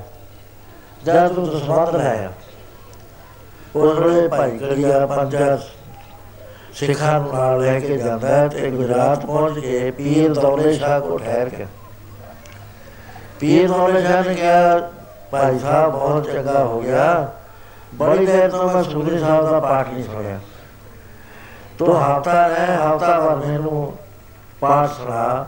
ਜ਼ਿਆਦਾ ਰਹਿ ਸਕਦਾ ਜ਼ਿਆਦਾ ਕਹਿੰਦੇ ਨਹੀਂ, ਮੈਨੂੰ ਤਾਂ ਟਾਈਮ ਨਹੀਂ, ਚਲੋ ਹਫਤਾ ਰਹਿ ਜਾਣਾ। ਉਹ ਰੋਜ਼ ਸੁਖਰੀ ਸਾਹਿਬ ਦਾ ਪਾਠ ਸੁਣਾਇਆ ਕਰਨ, ਪੀਰ ਦੌਲੇ ਸ਼ਾਹ ਨੂੰ, ਕਰਾਮਤੀ ਪੀਰ ਸੀ। ਕਿਉਂਕਿ ਪੀਰ ਕੋਈ ਵੀ ਨਹੀਂ ਸੀ, ਜਿਹਦੇ ਚ ਕਰਾਮਾਤ ਨਾ ਹੋਵੇ। ਤਪ ਕਰਦੇ ਸੀ ਬਹੁਤ ਕਰਦੇ ਸੀ ਉਹਨਾਂ ਨਾਲ ਕਰਾਮਾਤਾਂ ਕੁਦਰਤੀ ਆ ਜਾਂਦੀਆਂ ਸੀ ਇਹਨਾਂ 'ਚ। ਜਦੋਂ ਭਾਈ ਗੜੀਏ ਨੂੰ ਵਿਦਾ ਕਰਨ ਗਏ, ਭਾਈ ਪੀਰ ਦੌਲੇ ਸ਼ਾਹ ਉਹਨਾਂ ਨੇ ਕੀ ਲਿਖਿਆ ਵੀ ਇਹਦੇ ਤਾਂ ਪੈਰੀ ਜੁੱਤੀ ਵੀ ਟੁੱਟੀ ਹੋਈ ਪਾਈ ਹੋਈ ਹੈ ਕਪੜਾ ਜਿਹੜਾ ਚੋਲਾ ਪਾਇਆ ਹੋਇਆ ਹੈ, ਉਹ ਫਟਿਆ ਹੋਇਆ। ਹੈ। ਉਹਨਾਂ ਨੇ ਕਿਹਾ ਵੀ ਗੁਰੂ ਸਾਹਿਬ ਦਾ ਖਰਚਾ ਜ਼ਿਆਦਾ ਹੈ ਸਿੱਖਾਂ ਨੂੰ ਪੂਰੀ ਵਰਦੀ ਨਹੀਂ ਦੇ ਸਕਦੇ। ਆਪਣੇ ਮਨ ਚ ਆਇਆ ਵੀ ਮੈਂ ਇਹਦੀ ਮਦਦ ਕਰਾਂ। ਕਹਿਣ ਲੱਗੇ ਭਾਈ ਗੜੀਆ ਮੈਂ ਤੇਰੀ ਕੁਝ ਭੇਟਾ ਨਹੀਂ ਕਰ ਸਕਿਆ। ਤੇਰੇ ਬਸਤਰ ਮੈਂ ਸੋਹਣੇ ਸੀ, ਮੈਂ ਦੇਖਿਆ ਹੀ ਨਹੀਂ ਤੇਰਾ ਜੋੜਾ ਵੀ ਟੁੱਟਿਆ ਹੋਇਆ। ਔਰ ਡਰਾ ਚੱਕ ਲੈ ਖੇਤ ਵਿੱਚੋਂ। ਕੜਾ ਖੇਤ ਸੀ ਪਾਇਆ ਹੋਇਆ, ਬੜੇ ਬੜੇ ਲਏ ਪਏ ਸੀ। ਉਹ ਜਿੱਧਰ ਇਸ਼ਾਰਾ ਕਰਿਆ, ਭਾਈ ਗੜੀਏ ਨੇ ਦੇਖਿਆ ਬਈ ਇਸ ਪੀਰ ਨੇ ਸੋਨੇ ਦਾ ਬਣਾਤਾ ਡਲਾ ਉਹਨਾਂ ਨੇ ਕਿਹਾ ਵੀ ਪੀਰ ਅਜੇ ਵਿਚਾਰਾ ਫਸਿਆ ਹੋਇਆ ਹੈ ਇਸ ਲੀਆਂ ਗੱਲਾਂ ਰਿਜੀਆਂ ਸਿੱਧੀਆਂ ਸ਼ਕਤੀਆਂ ਕਹਿਣ ਲੱਗੇ ਭਾਈ ਕਹਿਣ ਲੱਗੇ ਪੀਰ ਜੀ ਕਿਹੜਾ ਡਲਾ ਚੱਕਾ? ਉਹ ਜਦ ਐ ਕਰਨ ਲੱਗਿਆ ਉੱਥੇ ਸਾਰਾ ਖੇਤ ਸੋਨੇ ਦਾ ਹੋਇਆ ਇਹ ਸਮਝ ਗਿਆ। ਵੀ ਇਹ ਤਾਂ ਇੰਨੀਆਂ ਸ਼ਕਤੀਆਂ ਦੇ ਮਾਲਕ ਗੁਪਤ ਤੋਰੇ ਫਿਰਦੇ ਨੇ। ਮੈਨੂੰ ਤਾਂ ਕੁਝ ਵੀ ਸ਼ਕਤੀ ਪ੍ਰਾਪਤ ਨਹੀਂ ਹੋਈ ਮੈਂ ਤਾਂ ਇੱਕ ਡਲਾ ਬਣਾਇਆ ਸਾਰਾ ਖੇਤ ਸੋਨੇ ਦਾ ਬਣਾਤਾ। ਬੜੀਆਂ ਸ਼ਕਤੀਆਂ ਨੇ। ਜਿੱਥੇ ਇਸ ਤਰ੍ਹਾਂ ਮਹਾਪੁਰਸ਼ਾਂ ਦੇ ਸਵਾਏ ਸਾਇ ਸਵਾਏ ਹੁੰਦੇ ਭਾਈ ਕਨਈਏ ਨੇ ਜਿਹੜੇ ਮੁਗਲ ਖਾਨ ਨੂੰ ਪਾਣੀ ਪਿਲਾਇਆ ਸੀ ਜਦ ਗੁਰੂ ਮਹਾਰਾਜ ਦੇ ਪੈਸੇ ਹੋਈ ਮਹਾਰਾਜ ਨੇ ਕਿਹਾ ਭਾਈ ਕਨਈਆ ਹੁਣ ਤੇਰਾ ਤੇ ਮੇਰਾ ਕੋਈ ਫ਼ਰਕ ਨਹੀਂ ਰਿਹਾ। ਤੂੰ ਆਤਮ ਰਸਿਆ ਹੋ ਗਿਆ ਆਤਮ ਰਸ ਦੇ ਜਾਨੀ ਸੋਏ ਖਾਲਦ ਦੇ ਪ੍ਰਭ ਮੈਂ ਮੋਹ ਤਾਜ ਮੈਂ ਰਜ ਨਹੀਂ ਹੁਣ ਤੂੰ ਐ ਕਰ ਇੱਧਰ ਚਲਾ ਜਾ ਸਰਦੀ ਸੂਬੇ ਉੱਥੇ ਜਾ ਕੇ ਪ੍ਰਚਾਰ ਕਰ। ਬਨੂ ਘਾਟ ਪਹੁੰਚ ਗਿਆ ਭਾਈ ਕਨਈਆ ਉੱਥੇ ਬੈਠ ਕੇ ਸੇਵਾ ਕਰਨ ਲੱਗਿਆ। ਇਧਰਲੇ ਪਾਸੇ ਜਿਸ ਵਾਤੇ ਘਰ ਪਹੁੰਚ ਗਿਆ ਜਾ ਕੇ ਸੇਵਾ ਦੇਤਾ ਇਹਨੇ ਜਰਨੈਲ ਨੇ। ਵੀ ਮੈਂ ਤਾਂ ਉਸ ਸਿੱਖ ਨੂੰ ਮਿਲਣਾ ਜਿਹਨੇ ਮੈਨੂੰ ਮੌਤ ਦੇ ਮੂੰਹ ਚੋਂ ਬਚਾਇਆ। ਪੁੱਛਦੇ ਪੁੱਛਦੇ ਪਤਾ ਲੱਗਿਆ ਵੀ ਉਹ ਤਾਂ ਬਨੂ ਘਾਟ ਸਾਰੇ ਸਾਰੇ ਨੇ। ਇਹ ਵੀ ਉੱਥੇ ਚਲੇ ਜਾਂਦਾ ਤੇ ਭੇਟਾ ਕਰਨ ਵਾਸਤੇ ਇੱਕ ਪਾਰਸ ਦਾ ਟੁਕੜਾ ਲੈ ਗਿਆ। ਪਾਰਸ ਪਹਿਲੇ ਸਮਿਆਂ ਦੇ ਵਿੱਚ ਪ੍ਰਗਟ ਸੀ ਤੇ ਲਿਖਿਆ ਹੋਇਆ ਇਤਿਹਾਸਾਂ ਵਿੱਚ ਜਦੋਂ 5000 ਸਾਲ ਅਧਿਸ਼ਟਰ ਦਾ ਸੰਮਤ ਹੋ ਜੂਗਾ, ਉਸ ਵੇਲੇ ਜਿਹੜੇ ਪਰਬਤ ਨੇ ਪਾਰਸ ਨੂੰ ਛੁਪਾ ਲੈਣਗੇ, ਫਿਰ ਪਾਰਸ ਕਿਸੇ ਹੱਥ ਵਿੱਚ ਨਹੀਂ ਆਏਗਾ। ਆ ਹੁਣੇ, ਸਮਝੋ 300 ਸਾਲ ਹੋਏ ਨੇ 100 300 ਇਹਨਾਂ ਗੱਲਾਂ ਨੂੰ। ਹੁਣ ਹੁਣ ਤੱਕ ਕਿਸੇ ਨੂੰ ਪਾਰਸ ਨਹੀਂ ਲੱਭਦਾ। ਬਥੇਰੇ ਤਰੀਕੇ ਨੇ ਟੋਲਰ ਨੇ। ਉਹ ਪਾਸ ਜਾ ਕੇ ਭਾਈ ਕਨਈਆ ਸਵਾਦੀ 'ਚ ਬੈਠੇ ਸੀ, ਪਾਸ ਭੇਟਾ ਕਰ ਉਹਨਾਂ ਨੇ ਨੇਤਰ ਖੋਲੇ ਕਹਿਣ ਲੱਗੇ, ਖਾਨ ਸਾਹਿਬ, ਤੁਸੀਂ ਇੱਥੇ? ਕਹਿੰਦੇ, ਹਾਂ ਮਹਾਰਾਜ, ਮੈਂ ਤੁਸੀਂ ਜਦ ਕੀ ਪੜਾਇਆ, ਮੈਨੂੰ ਆਵੇ ਹੱਥ ਪੜਾਤਾ ਮੇਰੇ ਅੰਦਰ ਚਾਨਾ ਕਰ ਦਿੱਤਾ, ਮਾਇਆ ਦਾ ਮੋਹ ਛੁਡਾ ਦਿੱਤਾ। ਤੇ ਮੈਂ ਆਪਦੇ ਚਰਨੀ ਆਇਆ, ਮੈਂ ਕੁਝ ਭੇਟਾ ਨਹੀਂ ਕਰ ਸਕਿਆ ਆ ਪਾਸ ਲੈ ਕੇ ਆਇਆ। ਲੋਹੇ ਨੂੰ ਲਾ ਲਓ ਜਿੰਨਾ ਜੀ ਕਰਦਾ ਤੁਹਾਨੂੰ ਖਬਰ ਦਿਓ। ਉਹ ਕਹਿੰਦੇ, ਸਾਡੇ ਤਾਂ ਕੰਮ ਦਾ ਨਹੀਂ ਹੈ। ਅਸੀਂ ਕੀ ਕਰਨਾ ਹੈ? ਤਾਂ ਤੁਹਾਡੇ ਗ੍ਰਿਸ਼ਤੀਆਂ ਦੇ ਕੰਮ ਆਉਂਦਾ ਹੈ। ਜਦ 10 15 ਵਾਰੀ ਗਿਆ, ਉਹ ਕਹਿੰਦੇ, ਚੰਗਾ ਵੀ ਹੁਣ ਸਾਡਾ ਹੋ ਗਿਆ ਨਾ। ਕਹਿੰਦੇ, ਹਾਂ, ਉਹਨੇ ਚੱਕਰ ਨਦੀ ਸਿੱਟਦਾ ਇਹ ਉਸੇ ਵੇਲੇ ਰੋਣ ਲੱਗ ਗਿਆ। ਕਹਿੰਦਾ, ਮਹਾਰਾਜ ਇਹ ਤਾਂ ਮਿਲਦਾ ਹੀ ਨਹੀਂ ਕਿਸੇ ਤਰੀਕੇ ਨਾਲ। ਸਾਡੇ ਬਜ਼ੁਰਗਾਂ ਦੇ ਕੋਲ ਸੀਨੇ ਸੀਨੇ ਸਾਡੇ ਕੋਲ ਪਹੁੰਚਿਆ। ਉਹ ਵੀ ਅਸੀਂ ਬਹੁਤ ਸਪਾਚ ਪਾ ਕੇ ਰੱਖਦੇ ਆ ਇਹ ਤਾਂ ਨਾਇਆ ਚੀਜ਼ ਸੀ। ਜੇ ਤੁਸੀਂ ਨਹੀਂ ਰੱਖਣਾ ਸੀ ਮੈਨੂੰ ਦੇ ਦਿੰਦੇ। ਕਹਿੰਦੇ ਤਾਂ ਤੈਨੂੰ ਕਿਹਾ ਸੀ ਭਾਈ, ਸਾਡੇ ਕਿਸੇ ਕੰਮ ਨਹੀਂ ਹੈ, ਤੂੰ ਇਹਨੂੰ ਲੈ ਲੈ। ਕਹਿੰਦੇ ਚਾਹੀਦਾ ਕਹਿੰਦੇ ਹਾਂ। ਐ ਹੱਥ ਕਰਦਾ। ਦਰਿਆ ਨੂੰ ਕਹਿੰਦੇ ਤੂੰ ਇਹਦਾ ਪਾਸ ਦੇ ਦੇ। ਉਹ ਦੋ ਹਿੱਸੇ ਹੋ ਗਿਆ ਦਰਿਆ, ਉਹ ਜਿੱਥੇ ਸਿੱਟਿਆ ਸੀ ਉੱਚਾ ਥਾਂ, ਉਥੋਂ ਪਾਣੀ ਉਤਰ ਗਿਆ। ਕਹਿੰਦੇ ਜਾ ਉੱਥੇ ਚੱਕ ਲੈ ਆ ਲੈ ਜਾ ਲੋਹਾ ਲੋਹੇ ਦਾ ਟੁਕੜਾ। ਉੱਥੇ ਪਰ ਕੇ ਚੱਕ ਲਈ ਇਹਨਾਂ ਥੋੜਾ ਜਿਹਾ ਤਾਂ ਥਾਂ ਹੈ। ਉਹ ਜਦੋਂ ਉੱਥੇ ਗਿਆ, ਲੋਹਾ ਲਾਵੇ, ਜਿਹੜੇ ਪੱਥਰ ਨੂੰ ਲਾਵੇ ਸੋਨਾ ਜਿਹੜੇ ਪੱਥਰ ਨੂੰ ਲਾਵੇ ਸੋਨਾ ਉਹਨੇ ਕਿਹਾ ਵੀ ਆ ਤਾਂ ਸਾਰੇ ਪਾਸੇ ਪਾਸ ਪਏ ਨੇ। ਹੈਰਾਨ ਹੋ ਗਿਆ। ਪਾਸ ਨਹੀਂ ਚੱਕਿਆ, ਵਾਪਸ ਆ ਗਿਆ। ਕਹਿਣ ਲੱਗਿਆ ਲਿਆ ਨਹੀਂ ਭਾਈ ਤੂੰ ਪਾਸ। ਕਹਿੰਦਾ ਮਾਰੇ ਮੈਂ ਪਾਸ ਕੀ ਲਿਆਵਾ? ਮੇਰੀ ਮੱਗ ਬਦਲ ਗਈ, ਕਹਿੰਦੇ, ਕੀ ਬਦਲ ਗਈ? ਕਹਿੰਦੇ, ਉਹ ਚੀਜ਼ ਦੋ ਜਿਹੜੀ ਪਾਸ ਬਣਾਉਂਦੀ ਹੈ ਪੱਥਰਾਂ ਉਹ ਕਹਿੰਦੇ, ਉਹ ਤਾਂ ਪਰਮੇਸ਼ਰ ਦਾ ਨਾਮ ਹੈ ਭਾਈ। ਇਹਦਾ ਮੁੱਲ ਕੋਈ ਨਹੀਂ। ਸੋ ਉਸਨੇ ਨਾਮ ਦੀ ਦਾਤ ਪ੍ਰਾਪਤ ਕਰਕੇ ਉਹਦੀ ਵੀ ਗੱਡੀ ਚੱਲਦੀ ਰਹੀ ਬਹੁਤ ਦੇਰ ਤੱਕ। ਆਦਵਾਰ ਦੇ ਕੋਲ ਉਹ ਗੰਗਾ ਦੇ ਵਿਚਾਲੇ ਸੀ। ਇੱਕ ਵਾਰੀ ਹੜ ਆਇਆ, ਉਹ ਵਿਚਾਰੇ ਰੁੜ ਗਏ ਸਾਰੇ, ਜਦ ਤੋਂ ਗੱਡੀ ਬੰਦ ਹੋ ਗਈ। ਸੋ ਇਹ ਤਰ੍ਹਾਂ ਸਿੱਧਾ ਨੇ ਕਿਹਾ ਵੀ ਅਸੀਂ ਬਣਾ ਦਿੱਤੇ ਸਾਰੇ। ਮੈਂ ਬੇਨਤੀ ਕਰਦਾ ਵੀ ਇਹ ਤਾਂ ਆਪ ਗੁਰਸਿੱਖ ਬਣਾ ਦੇ ਭਾਈ ਮਨੀ ਸਿੰਘ ਜੀ ਕੋਲ ਸੰਗਤ ਆ ਗਈ, ਦਿਆਲਪੁਰੇ ਵਾਲੇ ਸੰਤਾਂ ਕੋ ਉਹ ਦਰਖਤ ਨੂੰ ਝੂੜਾ ਦੇ ਕੇ ਮਠਿਆਈਆਂ ਲਾ ਕੇ ਛਕਾਤੀਆਂ ਸਾਰਿਆਂ ਨੂੰ। ਇੱਕ ਨਹੀਂ ਹੈ, ਬੇਅੰਤ ਐਸੀਆਂ ਮਿਸਾਲਾਂ ਡਾਕਟਰ ਸਵਾਮੀ ਰਾਮ ਜੀ, ਇੱਕ ਵਾਰੀ ਗੁਰੂ ਨੇ ਕਿਹਾ ਵੀ ਉਹ ਜੰਗਲ ਜਾ ਕੇ ਤਪ ਕਰ। ਉੱਥੇ ਚਲੇ ਗਏ। ਇਹਨਾਂ ਨੇ ਕਿਹਾ, ਮੈਂ ਭਿੱਖਿਆ ਮੰਗ ਕੇ ਨਹੀਂ ਖਾਣਾ। ਤੇਰਾ ਦਿਨ ਪਾਣੀ ਪੀ ਕੇ ਗੁਜ਼ਾਰਾ ਕਰਿਆ। ਤੇਰਵੇਂ ਦਿਨ ਕੀ ਹੈ ਇਹਨੇ ਇੱਕ ਪਿਆਲਾ ਰੋਇਆ ਗਿਆ ਦਰਿਆ ਦੇ ਉੱਤੇ। ਇਹਨਾਂ ਨੇ ਉਹ ਚੱਕ ਲਿਆ। ਉਹਦੇ ਵਿੱਚ ਛਕਣ ਵਾਸਤੇ ਸੀਗਾ ਸਭ ਕੁਝ ਆਵਾਜ਼ ਆਈ ਵੀ ਇਹ ਤੂੰ ਪਿਆਲਾ ਲੈ ਲੈ ਇਹਦੇ ਵਿੱਚੋਂ ਛਕ ਲਿਆ ਕਰ ਕਿਉਂਕਿ ਵੈਗਰੂ ਕਿਸੇ ਨੂੰ ਭੁੱਖਾ ਨਹੀਂ ਮਾਰਨ ਦਾ ਨਾਮ ਕੋਈ ਜਪ ਕੇ ਦੇਖ ਲੋ ਜਿਹਦਾ ਵੀ ਜੀ ਕਰਦਾ ਦਰਵਾਜ਼ੇ ਬੰਦ ਕਰ ਲੋ ਪਹਾੜੀ ਤੇ ਬਹਿ ਜਾਓ ਤੁਹਾਨੂੰ ਪੁੱਛਾਦਾ ਹੋ ਆਪ ਆਉਣਾ ਉਹਨੇ ਦੇਣਾ ਹੈ। ਕਾਹੇ ਦੇ ਮਨ ਚਿਤਵਾ ਉਤਰ ਜਾ ਆਰ ਹਾਰ ਜੀ ਉਪਰਿਆ ਫੈਲ ਪੱਥਰ ਹੈ ਜਨ ਤੋਂ ਪਾਏ ਤਾਂ ਕਾ ਰਿਜ਼ਕ ਆਗੇ ਕਰ। ਦੇਣਾ ਹੀ ਦੇਣਾ ਉਹਨੇ ਤਾਂ। ਵੈਗਰੂ ਨੂੰ ਕੀ ਸਮਝਿਆ ਵੀ ਉਹ ਕਿਤੇ ਦੂਰ ਹੈ? ਉਹਨੇ ਤਾਂ ਆਪਣਾ ਕੰਮ ਕਰਨਾ ਹੈ ਕਿਉਂਕਿ ਉਹਦਾ ਨਾਮ ਬਿਸ਼ੰਬਰ ਹੈ ਭੁੱਖਾ ਨਾ ਮਰ ਦੇਣਾ ਕਿਸੇ ਜਿਹੜਾ ਬੰਦਗੀ ਕਰਦਾ ਹੈ, ਨਾਮ ਜਪਦਾ ਹੈ, ਲੇਵ ਲਾਈ ਬੈਠਾ ਹੈ, ਉਹਨੂੰ ਉਹਨੇ ਆਪੇ ਦੇਣਾ ਹੈ। ਸੋ ਸਵਾਮੀ ਜੀ ਦੇ ਕੋਲ ਸੰਗਤ ਆਉਣ ਲੱਗੀ, ਹੌਲੀ ਹੌਲੀ ਉਹ ਪਿਆਲੇ ਚੋਂ ਮਠਿਆਈ ਵਟਾਈ ਜਾ ਕਰ ਉਹ ਪਿਆਲਾ ਮੁੱਕਿਆ ਹੀ ਨਾ, ਢਾਈ ਸਾਲ ਲੰਘੇ ਇੱਕ ਵਾਰੀ ਗੁਰੂ ਆ ਗਏ ਉਹਨਾਂ ਦੇ। ਉਹਨਾਂ ਨੇ ਦੇਖਿਆ ਤਾਂ ਸੈਂਕੜੇ ਹੀ ਬੰਦੇ, ਹਜ਼ਾਰਾਂ ਹੀ ਬੰਦੇ ਬੈਠੇ ਨੇ। ਤੇ ਪਿਆਲੇ ਚੋਂ ਮਠਿਆਈ ਵੰਡ ਰਹੇ ਨੇ, ਛੋਟਾ ਜਿਹਾ ਪਿਆਲਾ। ਹੈ। ਉਹਨਾਂ ਨੇ ਕਿਹਾ, ਇਹ ਤਾਂ ਜੀ ਸਿੱਧੀ ਚ ਪੈ ਗਿਆ, ਸ਼ਕਤੀਆਂ ਚ ਪੈ ਗਿਆ। ਕਹਿੰਦੇ, ਰਾਮ ਇਹ ਪਿਆਲਾ ਗੰਗਾ ਛੱਡ ਦੇ। ਉਹ ਸਟਾ ਦਿੱਤਾ ਉਹਨਾਂ ਨੇ। ਸੰਤ ਮਹਾਰਾਜ ਜੀ ਦੇ ਪਾਸ ਜਦ ਤਪ ਕਰਦੇ ਸੀ ਗੁਜਰਵਾਲ ਦੇ ਸੈਂਕੜੇ ਹੀ ਬੰਦੇ 100 ਬੰਦਾ ਹੋਣਾ ਹੈ, ਮਕਾਨ ਜਾ ਰਹੇ। ਮਹਾਰਾਜ ਕਹਿੰਦੇ ਭਾਈ ਕੜਾ ਪ੍ਰਸ਼ਾਦ ਛਕੋ ਲਾਗਰੀ ਨੇ ਆ ਕੇ ਕਿਹਾ ਕਿ ਮਹਾਰਾਜ ਕੜਾ ਪ੍ਰਸ਼ਾਦ ਤਾਂ ਬਤਾਤਾ ਥੋੜਾ ਜਿਹਾ ਪਿਆ। ਕਹਿੰਦੇ ਛੋਟੇ ਸੰਤਾਂ ਕੋਲ ਜਾਓ। ਉਹਨਾਂ ਕੋਲ ਗਏ ਉਹ ਕਹਿੰਦੇ ਲੈ ਵੀ ਸਿੰਘਾ ਸ਼੍ਰੀਮਾਨ ਇਹਦੇ ਉੱਤੇ ਆ ਸਾਡਾ ਰੁਮਾਲ ਪਾ ਲੈ ਅੰਤਰਵਾਲਾ ਲੈਣਾ ਕੱਢ ਕੱਢ ਦੇਈਦਾ ਜਨੇ ਆਉਂਦੇ। 10 ਵਜੇ ਤੋਂ ਸ਼ਾਮ ਦੇ 4 ਵਜੇ ਤੱਕ ਲੰਗਰ ਚੱਲਦਾ ਰਿਹਾ, ਪ੍ਰਸ਼ਾਦਾ।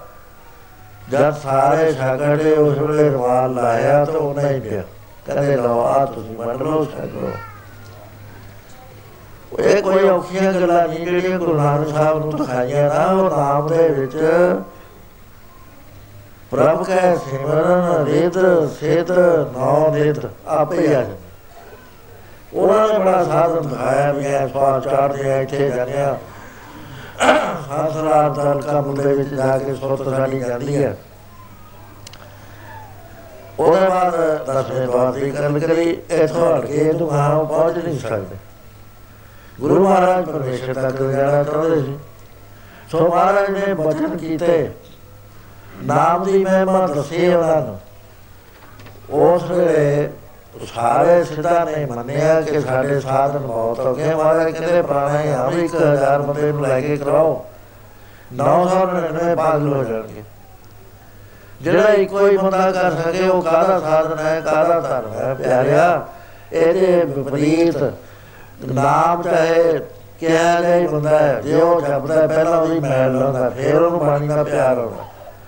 ਫਿਰ ਉਹ ਨੇਕੀ ਦੇ ਵਿੱਚ ਆ ਜਾਂਦਾ, ਉਹਦੇ ਬੇਈਆਂ ਖਤਮ ਹੋਣ ਲੱਗ ਜਾਂਦੀਆਂ, ਅਖੀਰ ਨਾਮ ਨੇ ਆਪੇ ਹੀ ਉਹਨੂੰ ਉਸ ਮੰਜ਼ਿਲ ਤੋਂ ਉੱਚਾ ਲੈ ਜਾਣਾ ਹੈ। ਉਹ ਥਾਂ ਜਾਣਾ ਜਿੱਥੇ ਪ੍ਰਭੂ ਦਾ ਵਸ ਹੈ ਇਹਦੇ ਅੰਦਰ ਸੋ ਇਸ ਤਰ੍ਹਾਂ ਦੇ ਨਾਲ ਮਹਾਰਾਜ ਨੇ ਬਚਨ ਕੀਤੇ ਹੈ ਅਰਥਾਤ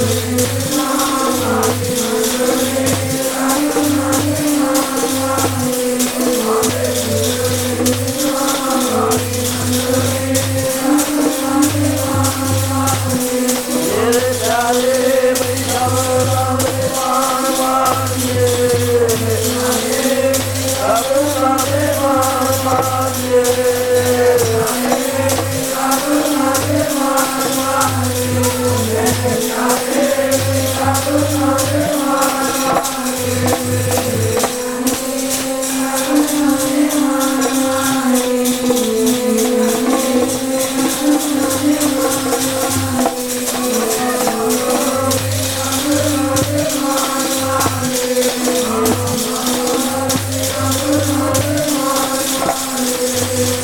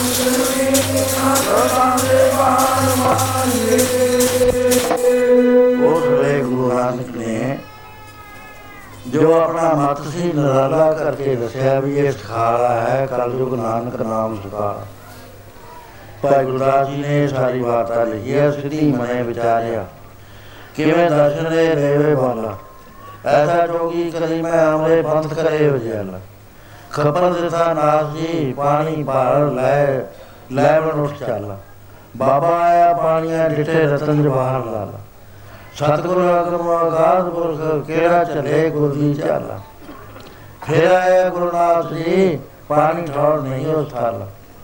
ਸ਼ਬਦ ਜਿਤੀ ਸਿਰ ਮੰਡਲੀ, ਕੀਤੋ ਸਾਬਣਾ ਪੰਥ ਨਰਾਲਾ, ਕਲਯੁਗ ਨਾਨਕ ਨਾਮ ਸਕਾਲਾ ਕਲਯੁਗ ਦੇ ਵਿੱਚ ਨਾਮ ਜਪਣਾ ਬੰਦਗੀ ਕਰਨੀ, ਅੰਮ੍ਰਿਤ ਵੇਲੇ ਉਠੋ। ਟਾਈਮ ਲਾ ਲਓ। ਹੁਕਮ ਦਾ ਇਹ ਹੈ ਕਿ ਢਾਈ ਘੰਟੇ ਦਸਵੰਦ ਕੱਢੋ ਆਪਣੇ ਟਾਈਮ ਦਾ। 24000 ਸਵਾਸ ਆਉਂਦੇ ਨੇ। ਇਹਦੇ ਦਸਵਾਂ ਹਿੱਸਾ 24 ਸਾਲ ਸਵਾਸ ਬਣਦਾ ਇਹ ਢਾਈ ਘੰਟੇ ਦੇ ਵਿੱਚ ਲੈ ਜਾਂਦੇ। ਇਹ ਦੇਣਾ ਹੀ ਦੇਣਾ ਟਾਈਮ ਗੁਰੂ ਦਾ ਕਿਉਂ? ਜਿਹਨੇ ਸਾਨੂੰ ਮਾਨਵ ਸਰੀਰ ਦਿੱਤਾ ਹੈ। ਫੇਰ ਸਵਾਸਥ ਸਰੀਰ ਦਿੱਤਾ ਹੈ ਖਾਣ ਪੀਣ ਨੂੰ ਦਿੱਤਾ ਹੈ ਘਰ ਦਿੱਤਾ ਹੈ ਰਹਿਣ ਨੂੰ ਦਿੱਤਾ ਹੈ ਸੁੱਖ ਦਿੱਤਾ ਹੈ ਬਾਲ ਬੱਚੇ ਦਿੱਤੇ ਨੇ। ਬੇਦ ਪਿਆ ਉੱਪਰ ਉਹ ਸਾਖ ਸੈਨ, ਮੁਰਖਾ ਪਿਆ ਉਹ ਬੈਠ ਕੋ ਹੈ ਵੀ ਉਹਦਾ ਜੇ ਤੁਸੀਂ ਛੁੱਟਣਾ ਹੈ ਨਾ, ਇਹ ਜੀਵ ਕਹਿੰਦਾ ਸੀ, ਮੈਂ 24 ਘੰਟੇ ਤੇਰਾ ਨਾਮ ਜਪਾਂ। ਆਵਾਜ਼ ਆਈ ਹੈ, ਜੀਵ 24 ਘੰਟੇ ਨਹੀਂ ਤੂੰ ਜਪ ਸਕਦਾ। ਕਹਿੰਦਾ, ਨਹੀਂ ਜਪੂੰ। ਕਹਿ ਦੇਖ ਜੇ ਤੂੰ 24 ਘੰਟੇ ਮੇਰਾ ਨਾਮ ਜਪੇਗਾ ਨਾ, ਤਾਂ ਸਾਰਾ ਸੰਸਾਰ ਤੇਰਾ ਹੋ ਜਾਏਗਾ। ਤੇਰੇ ਸਾਰੇ ਕੰਮ ਮੈਂ ਆਪ ਕਰਾਂਗਾ। ਪਰ ਤੂੰ ਢਾਈ ਘੰਟੇ ਨਾਮ ਜਪੀ, ਆਪਣੇ ਕਿਰਤ ਵੀ ਕਰੀ, ਬਾਲ ਬੱਚੇ ਵੀ ਪਾਲੀ, ਨੌਕਰੀ ਚਾਕਰੀ ਵੀ ਕਰੀ, ਸਿਰਫ ਢਾਈ ਘੰਟੇ ਮੇਰੇ ਨਿਮਿਤ ਦੇ ਨਹੀਂ ਮੈਂ 24 ਘੰਟੇ ਮੁਝੇ ਪਾਲਿਆ ਕਰੂੰਗਾ। ਸੋ ਸਾਨੂੰ ਢਾਈ ਘੰਟੇ ਅੱਜ ਗੁਰਪੁਰਬ ਹੈ, ਸੋਚਣੀ ਚਾਹੀਦੀ ਹੈ ਗੱਲਾਂ। ਢਾਈ ਘੰਟੇ ਸਾਨੂੰ ਬੈਠ ਕੇ ਸਿਮਰਨ ਕਰਨ, ਕਰਨਾ ਚਾਹੀਦਾ। ਮੰਤਰ ਪੰਜ ਪਿਆਰੇ ਤੋਂ ਮਿਲਦਾ ਹੈ। ਆਪਣਾ ਜਪਿਆ ਹੋਇਆ, ਆਪੇ ਜਪਿਆ ਹੋਇਆ, ਉਹ ਫਲ ਨਹੀਂ ਰਿਹਾ ਕਰਦਾ। ਰਾਮ ਰਾਮ, ਸਭ ਕੋ ਕਹੇ, ਕਹਿ ਰਾਮ ਨਾ ਹੋਏ। ਗੁਰ ਪ੍ਰਸਾਦੀ ਰਾਮ ਮਨ ਵਸੇ ਤਾਂ ਫਲ ਪਾਵੇ ਕੋਈ। ਬਾਕੀ ਹੈ ਵੀ ਫੇਰ ਚੜੇ ਦੇ ਗੁਰਬਾਣੀ ਗਾਵੇ ਜਦੋਂ ਮਨ ਸੋਚੀਆਂ ਬਿਰਤੀਆਂ ਖੇਡਣ ਲੱਗੀਆਂ, ਉਸ ਵੇਲੇ ਬਾਣੀ ਪੜੇ। ਸਾਡਾ ਇਹ ਵੀ ਅਸੀਂ ਪਹਿਲਾਂ ਬਾਣੀ ਪੜ੍ਹਦੇ ਆ ਫਿਰ ਟਾਈਮ ਨਹੀਂ ਹੁੰਦਾ, ਫਿਰ ਨਾਮ ਨਹੀਂ ਜਪਦਾ ਵਿਦਾਨ ਹੈ ਪੁਰਾਣੇ ਗੁਰੂ ਸਿੱਖਾਂ ਦਾ, ਮਹਾਂਪੁਰਸ਼ਾਂ ਦਾ। ਪਹਿਲਾ ਮਤਲਬ ਇਹ ਇਸ਼ਨਾਨ ਕਰਕੇ ਜਪਜੀ ਸਾਹਿਬ ਦਾ ਪਾਠ ਕੀਤਾ ਜਾਂਦਾ। ਉਹਦੇ ਬਾਅਦ ਚੌਂਕੜਾ ਮਾਰ ਕੇ ਬੈਠ ਜਾਓ। ਢਾਈ ਘੰਟੇ ਦਾ ਵਿਧਾਨ ਬਣਾਓ ਵੀ ਕਿਵੇਂ ਕਰ ਸਕਦੇ ਆ? ਕਿੰਨਾ ਹੁਣ ਜਪਾ ਕਿੰਨਾ ਮੈਂ ਰਾਤ ਨੂੰ ਜਪਾ ਉਹ ਪੂਰਾ ਢਾਈ ਘੰਟੇ ਕਰੋ ਪਹਿਲਾਂ ਮਾਨੇ ਲੱਗਣਾ ਨਹੀਂ ਹੈ ਇਹਦੇ ਤੇ, ਕਿਉਂਕਿ ਮਾਨੋ ਵਾਰਾ ਹੋ ਚੁੱਕਿਆ। ਜੇ ਫੜਰ ਕੁੱਤੇ ਨੂੰ ਤੁਸੀਂ ਸੰਗਲੀ ਪਾ ਦੋ, ਚੱਬੀ ਜਾਊ ਸੰਗਲੀ ਨੂੰ, ਚੀਕਾ ਮਾਰੂ, ਕਿਉਂਕਿ ਉਹ ਨਹੀਂ ਗਿਰਿਆ। ਐਵੇਂ ਵੀ ਗਿਰਿਆ ਹੋਇਆ, ਇਹਨੂੰ ਵੀ ਹਿਸਾਬ ਨਾਲ ਕਰਨਾ ਪੈਣਾ। ਪਹਿਲਾਂ ਦੌੜੂ ਭੱਜੂ ਪਿਆ ਦੌੜੀ ਜਾਵੇ, ਭੱਜੀ ਜਾਵੇ। ਨਜ਼ਰਾਂ ਨਾਲ ਕਰੀ ਜਾਵੇ ਵਾਹਿਗੁਰੂ ਵਾਹਿਗੁਰੂ ਵਾਹਿਗੁਰੂ ਵਾਹਿਗੁਰੂ ਵਾਹਿਗੁਰੂ ਵਾਹਿਗੁਰੂ ਵਾਹਿਗੁਰੂ ਵਾਹਿਗੁਰੂ ਕੰਨਾਂ ਨਾਲ ਸੁਣ ਜਾਵੇ ਜੋਗਤਾ ਹੈ ਪਹਿਲੀ ਬਈ ਬੋਲ ਕੇ ਜਪੇ ਤੇ ਕੰਨਾਂ ਨਾਲ ਆਪੇ ਹੀ ਸੁਣੇ ਕਰਕੇ ਦੇਖ ਲਓ ਜੇ ਮਨ ਕਦੇ ਵੀ ਦੌੜ ਜਾਵੇ ਉਹ ਜਦ ਦੌੜੂਗਾ, ਜਦ ਤੁਸੀਂ ਕੰਨਾਂ ਨਾਲ ਸੁਣ ਤੋਂ ਹਟ ਜਾਓਗੇ। ਦੂਸਰਾ ਥੋੜਾ ਜਿਹਾ ਹੁੰਦਾ, ਕਈ ਵਾਰੀ ਮਨ ਟਿਕਦਾ ਨਹੀਂ ਤੇ ਜਪਦੇ ਨੇ, ਵਾਹਿਗੁਰੂ ਵਾਹਿਗੁਰੂ ਵਾਹਿਗੁਰੂ ਵਾਹਿਗੁਰੂ, ਉਹ ਵੀ ਉਹਦੇ ਚ ਨਹੀਂ ਦੌੜਦਾ, ਕਿਉਂਕਿ ਬੇਰ ਨਹੀਂ ਮਿਲਦਾ ਇਹਨੂੰ ਡਾਟਾ ਫੇਰ ਉਹਦੇ ਬਾਅਦ ਮਤਮਾ ਪਾਣੀ ਨਾਲ ਜਪੋ ਉਹ ਵੀ ਸੁਣੋ ਕੰਨਾਂ ਨਾਲ। ਕਹਿਣਗੇ ਜੀ ਆਵਾਜ਼ ਤਾਂ ਹੈ ਨਹੀਂ, ਕਿਵੇਂ ਸੁਣਦਾ ਸੁਣਦਾ, ਮਨ ਦੀਆਂ ਗੱਲਾਂ ਸਾਨੂੰ ਸਾਰੀਆਂ ਸੁਣ ਲਈਆਂ।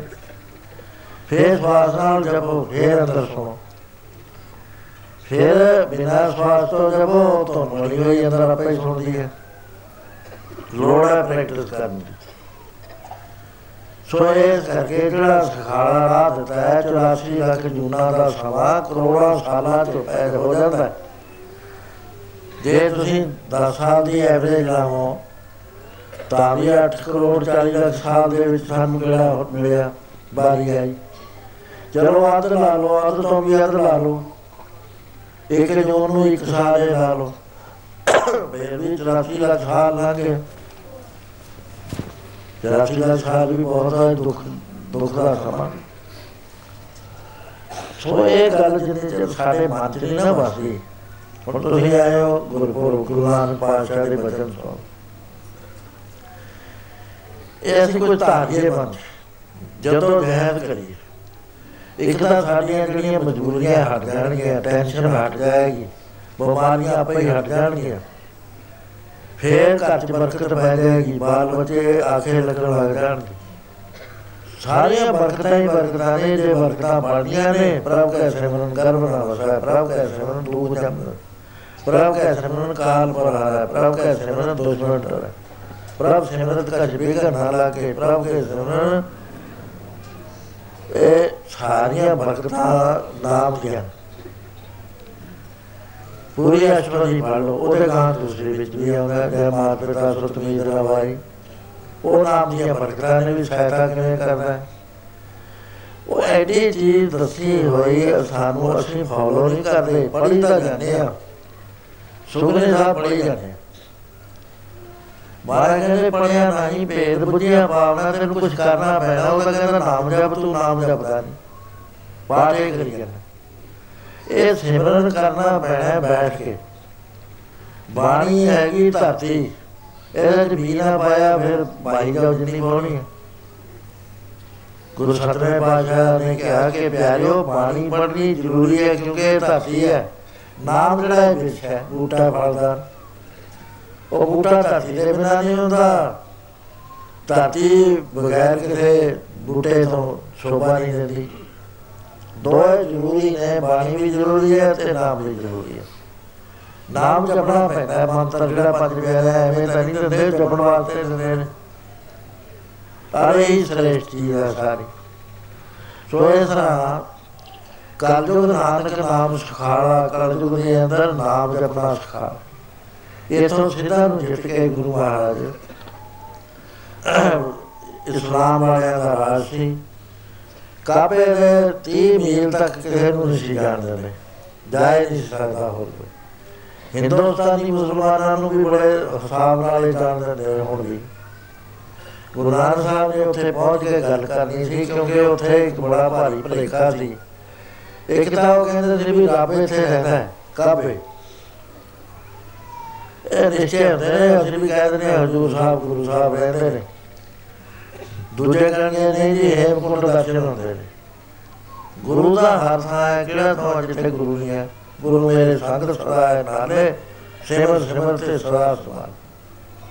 ਕਬੀਰ ਸਾਹਿਬ ਕਹਿੰਦੇ ਸਾਨੂੰ ਕਿਹਾ ਵੀ ਜੇ ਰੱਬ ਨੂੰ ਮਿਲਣਾ ਨਾ, ਪ੍ਰਤੱਖ ਰੂਪ ਤੁਸੀਂ ਮੱਕੇ ਚਲੋ। ਹੱਜ ਕਰਕੇ ਆਓ। ਕਹਿੰਦੇ ਅਸੀਂ ਮੰਨ ਕੇ ਵੀ ਚਲੋ ਹੱਜ ਕਰੇ ਆਉਂਦੇ ਆ ਕਿਉਂਕਿ ਮਹਾਂਪੁਰ ਸ਼ਹਿਰ ਲੋੜ ਨਹੀਂ ਹੁੰਦੀ ਉਹ ਕੋਈ ਨਾ ਕੋਈ ਵਿੱਚੋਂ ਭੇਦ ਹੁੰਦਾ ਉਹਦੇ। ਕਬੀਰ ਸਾਹਿਬ ਕਹਿੰਦੇ ਜਦ ਮੈਂ ਬਾਹਰ ਨਿਕਲਿਆ ਨਾ ਦੇਹੀ ਤੋਂ ਬਾਹਰ, ਕਹਿੰਦਾ ਮੈਂ ਕੀ ਦੇਖਦਾ ਖੁਦਾ ਹੁੰਦਾ। ਉਹ ਕਹਿੰਦਾ ਕਿੱਧਰ ਜਾਣਾ ਹੈ? ਕਹਿੰਦਾ, ਮੈਂ ਤੇਰਾ ਹੱਥ ਕਰਨ ਜਾਂਦਾ ਸੀ। ਕਹਿੰਦਾ ਮੇਰੇ ਨਾਲ ਬੁਰੀ ਤਰ੍ਹਾਂ ਲੜ ਪਿਆ ਰੱਬ।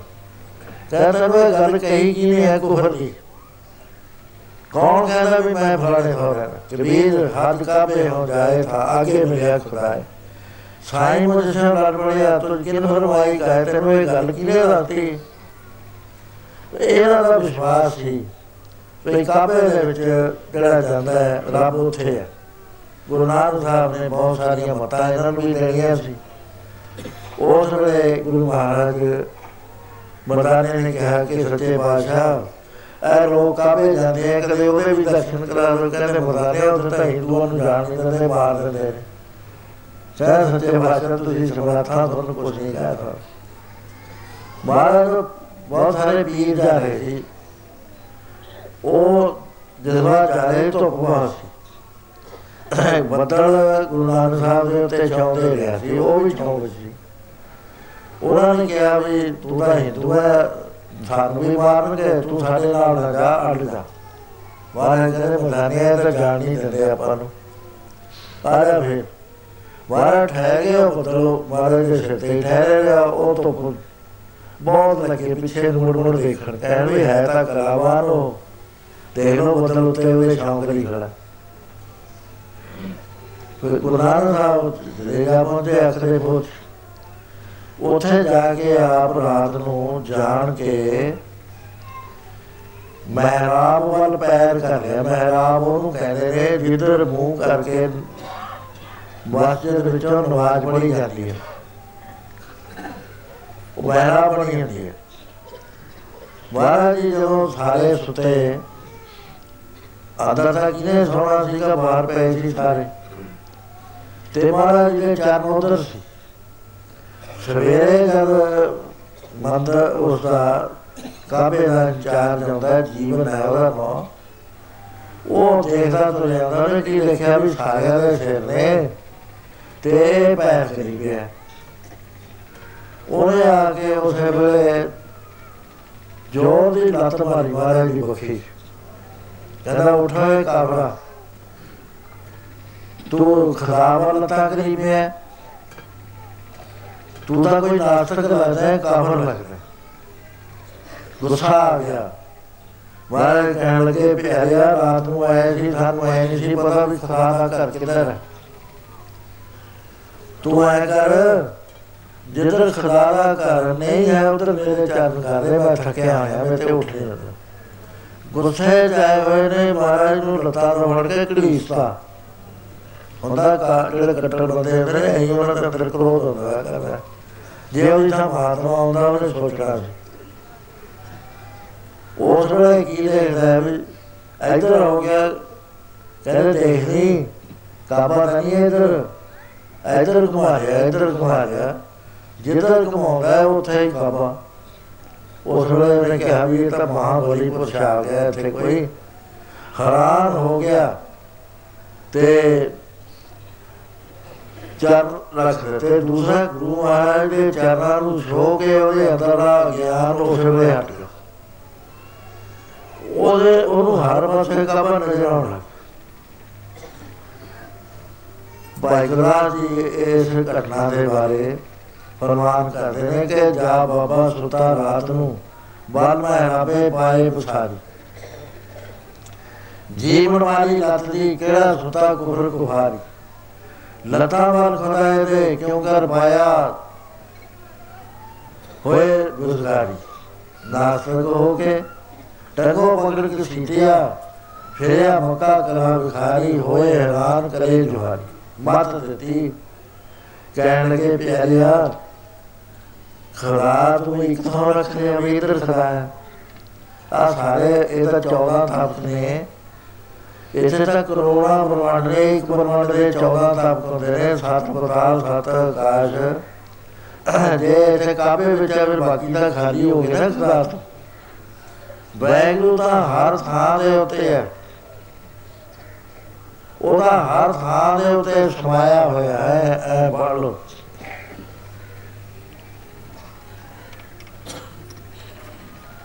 ਜਲ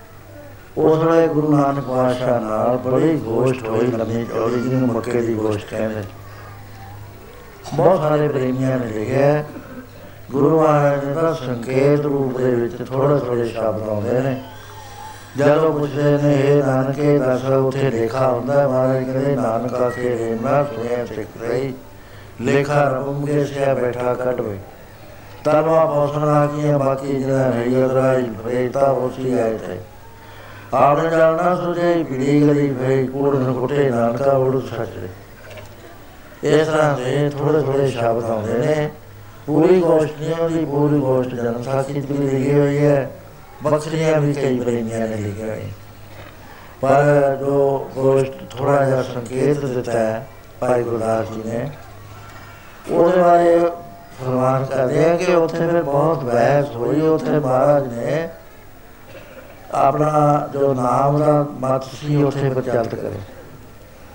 ਬੈ ਜਦੋਂ ਗੋਸ਼ਟ ਹੋ ਰਹੀ ਸੀ ਤਾਂ ਇੱਕ ਸਵਾਲ ਕੀਤਾ ਉਹਨਾਂ ਨੇ ਗੁਰੂ ਨਾਨਕ ਤੇ। ਕਹਿਣ ਲੱਗੇ ਵੀ ਸਾਡੇ ਲਿਖਿਆ ਹੋਇਆ ਹੈ ਵੀ ਜਿਹੜਾ ਕਲਮਾ ਨਹੀਂ ਪੜਦਾ ਇਲੇ ਲਾ ਲਾ ਇਲਾ ਮੁਹੰਮਦ ਰਸੂਲ ਰਸੂਲ ਇਲਾ ਉਹ ਨਰਕਾਂ ਨੂੰ ਜਾਂਦਾ ਮਹਾਰਾਜ ਕਹਿੰਦੇ ਇਹ ਜਿਹੜਾ ਅੱਧਾ ਕਲਮਾ ਹੈ ਨਾ, ਉਹ ਤਾਂ ਹੈਗਾ, ਠੀਕ ਹੈ। ਇਲੇ ਲਾ ਲਾ। ਇਲਾ ਪਰ ਜਿਹੜੀ ਤੁਸੀਂ ਇਹਦੇ ਉੱਤੇ ਬੰਦਸ਼ ਲਾਤੀ ਵੀ ਮੁਹੰਮਦ ਤੇ ਰਸੂਲ ਮੁਹੰਮਦ ਸਾਹਿਬ ਨੂੰ ਜਿਹੜਾ ਮੰਨੂਗਾ, ਉਹੀ ਬੇਸ਼ਤ ਜਾਊ, ਦੂਜੇ ਨਹੀਂ ਜਾ ਸਕਦੇ, ਇਹ ਇਹ ਹਿੱਸਾ ਨਹੀਂ ਅਸੀਂ ਮੰਨਦੇ। ਪਹਿਲਾ ਮੰਨਦੇ ਆ ਕਿ ਸਾਡਾ ਜੋ ਇੱਕ ਹੀ ਓੰਕਾਰ ਹੈ, ਉਹਦਾ ਪੂਰਾ ਹੀ ਅਨੁਵਾਦ ਹੈਗਾ ਇਹ ਕਲਮਾ। ਉਹ ਬੋਲੀ ਹੋ ਰਿਹਾ ਇਹ ਬੋਲੀ ਹੋ ਰਿਹਾ ਇਸ ਤਰ੍ਹਾਂ ਗੁਰੂ ਮਹਾਰਾਜ ਨਾਲ ਨਵੇਂ ਨਵੇਂ ਪੁਆਇੰਟ ਰੋਜ਼ ਬਹਿ ਚਾਰ ਮਾਮ ਲੱਗੇ ਹੋਏ। ਬਾਰੀ ਬਾਰੀ ਬੋਲੀ ਜਾਂਦੇ ਨੇ, ਗੁਰੂ ਮਹਾਰਾਜ ਜਵਾਬ ਦੇ ਜਾਂਦੇ। ਤੇ ਅੱਜ ਉਹਨਾਂ ਨੇ ਸਵਾਲ ਕਰਿਆ, ਹੈ ਨਾਨਕ, ਅਸੀਂ ਹਿੰਦੂ ਨੂੰ ਕਾਫਰ ਕਹਿੰਦੇ ਹਾਂ। ਕਾਫਰ ਜਿਹੜਾ, ਉਹ ਰੱਬ ਦੇ ਦਰ ਤੇ ਜਾ ਨਹੀਂ ਸਕਦਾ ਉਹਨੂੰ ਦੋਜ਼ਖ ਦੀ ਅੱਗ 'ਚ ਜਲਣਾ ਪੈਂਦਾ ਹੈ। ਫਰੀਦਾ ਮੌਤੇ ਦਾ ਬੰਦਾ ਇਵੇਂ ਦਿਸੇ ਜਿਉਂ ਤੇ ਆਵੇ ਢਾ ਅੱਗੇ ਦੋਜ਼ਖ ਤਪਿਆ ਸੁਣਿਆ ਹੂਲ ਪਵੇ ਕੋ। ਤੇ ਤੁਸੀਂ ਨਿਰਣਾ ਕਰਕੇ ਦੱਸੋ ਵੀ ਬੜਾ ਫੇਰ ਮੁਸਲਮਾਨ ਹੋਇਆ ਨਾ ਹਿੰਦੂ ਤਾਂ ਹੋਇਆ ਨਾ ਕਿਉਂਕਿ ਉਹ ਤਾਂ ਦੇਵਤਿਆਂ ਨੂੰ ਮੰਨਦਾ ਹੈ, ਅਸੀਂ ਖੁਦਾ ਨੂੰ ਮੰਨਦੇ ਹਾਂ। ਬੜਾ ਫ਼ਰਕ ਹੈ ਸਾਥ ਹੈ ਜੀ ਇਸ ਗੱਲ ਦਾ।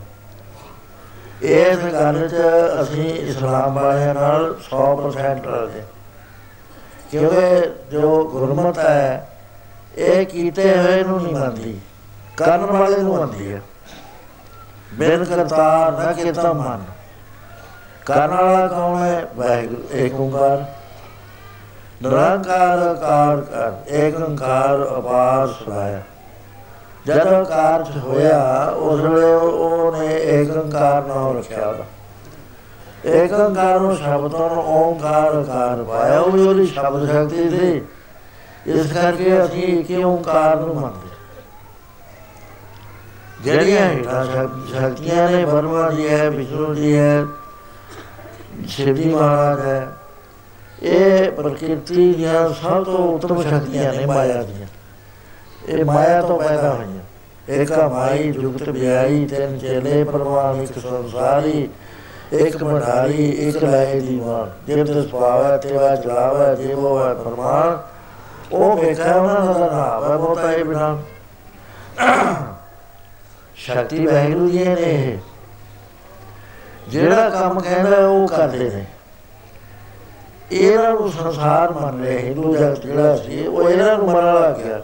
ਉਹ ਕਹਿੰਦੇ ਸ਼ਿਵ ਜੀ ਛੇਤੀ ਪ੍ਰਧਾਨ ਹੋ ਜਾਂਦਾ। ਦੂਏ ਕਹਿੰਦੇ ਬਰਮਾ ਛੇਤੀ ਮਾਰ ਦੇ ਜਾਂਦਾ, ਦਾਨ ਵੀ ਉਹਨੂੰ ਮੰਨਦੇ ਸੀ, ਦੈਂਤ ਵੀ ਇਹਨਾਂ ਨੂੰ ਮੰਨਦੇ ਸੀ। ਵਿਸ਼ਨੂੰ ਨਹੀਂ ਸੀ ਮੰਨਦੇ। ਕਿਉਂਕਿ ਵਿਸ਼ਨੂੰ ਜੀ ਭਗਤਾਂ ਦੇ ਰੱਖੇ ਸੀ। ਵਿਸ਼ਨੂੰ ਜੀ ਦਾ ਕਲੇਸ਼ ਇਹ ਰਿਹਾ।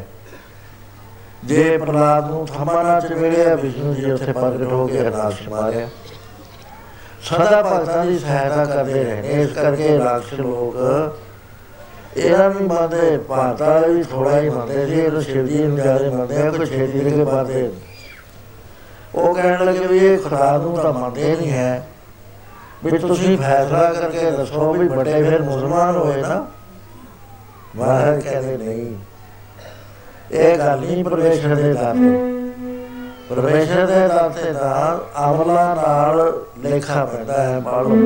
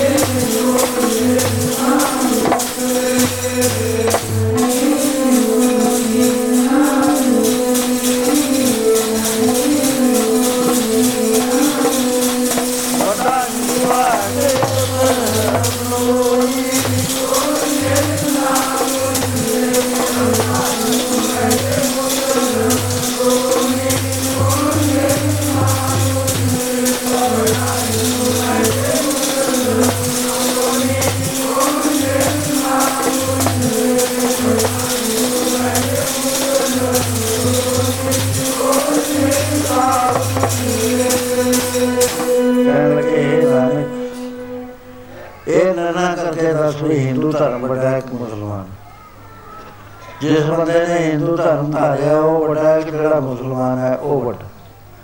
ਪੁੱਛਣ ਕਰਨੇ ਵਾਂ ਦੀ ਕਾਜੀ ਮੁੱਲਾ ਇਕੱਠੇ ਹੋਈ, ਵੱਡਾ ਸਾਗ ਵਰਤਾਇਆ, ਲਖਣਾ ਸਕੈ ਕੁਦਰਤ ਕੋਈ। ਪੁੱਛਣ ਬੋਲ ਕਿਤਾਬ ਨੂੰ ਹਿੰਦੂ ਵੱਡਾ ਕਿ ਮੁਸਲਮਾਨ ਹੋਈ? ਮਹਾਰਾਜ ਕਹਿੰਦੇ, ਇਹਦੇ 'ਚ ਕੀ ਪੁੱਛਣਾ ਹੈ? ਪਰਮੇਸ਼ਰ ਤਾਂ ਸਾਰਿਆਂ ਦਾ ਹੈ। ਜਿਹਦੇ ਅਮਲ ਨੇਕ ਨੇ ਉਹ ਵੱਡਾ ਹੈ, ਉਹਨੂੰ ਆਦਰ ਮਿਲਦਾ ਦਰਗਾਹ 'ਚ ਜਾ ਕੇ। ਜਿਸ ਵਖਰ ਕੋ ਲੈਣ ਤੋਂ ਆਇਆ ਰਾਮ ਨਾਮ ਸਾਧਨ ਕਰ ਪਾਇਆ। ਤਾਜ ਅਪਮਾਨ ਲਿਓ ਮਨ ਮੋਲ ਰਾਮ ਨਾਮ ਹਿਰਦੇ ਮੈਂ ਤੋ ਲਾਭ ਕੇ ਸਾਦਾ ਸੰਚਾਰ ਅਵ ਤਿਆਗ ਦਿਗਾ ਦਿੰਦਾ। ਤਨ ਤਨ ਕਹੇ ਸਭ ਕੋਏ ਮੁਖ ਜਲਾਦਰ ਕੇ ਕਹਿੰਦੇ ਪਿਆਰਿਓ ਜਿਹਨੇ ਬੰਦਗੀ ਕਰੀ ਹੈ ਨਾਮ ਜਪਿਆ ਜੀਵਨ ਵਿੱਚ ਸੇਵਾ ਕਰੀ ਹੈ ਵਿੱਚ ਦੁਨੀਆ ਸੇਵ ਕਮਾਈ ਹੈ ਤਾਂ ਕਰਕੇ ਵੈਸਣ ਪਾਏ ਕੋ ਨਾਨਕ ਬੋਲ। ਇੱਥੇ ਅਮਲ ਸਹੀ ਹੋਣ ਤਾਂ ਦਰਗਾਹ ਥਾਂ ਹੁੰਦਾ ਹੈ, ਜਾਤਾਂ ਨਾਲ ਮੁਸਲਮਾਨ ਹਿੰਦੂ ਹੋਣਾ ਕੋਈ ਬਾਤ ਨਹੀਂ ਹੈ। ਐ ਬੋਲੋ ਤੋਂ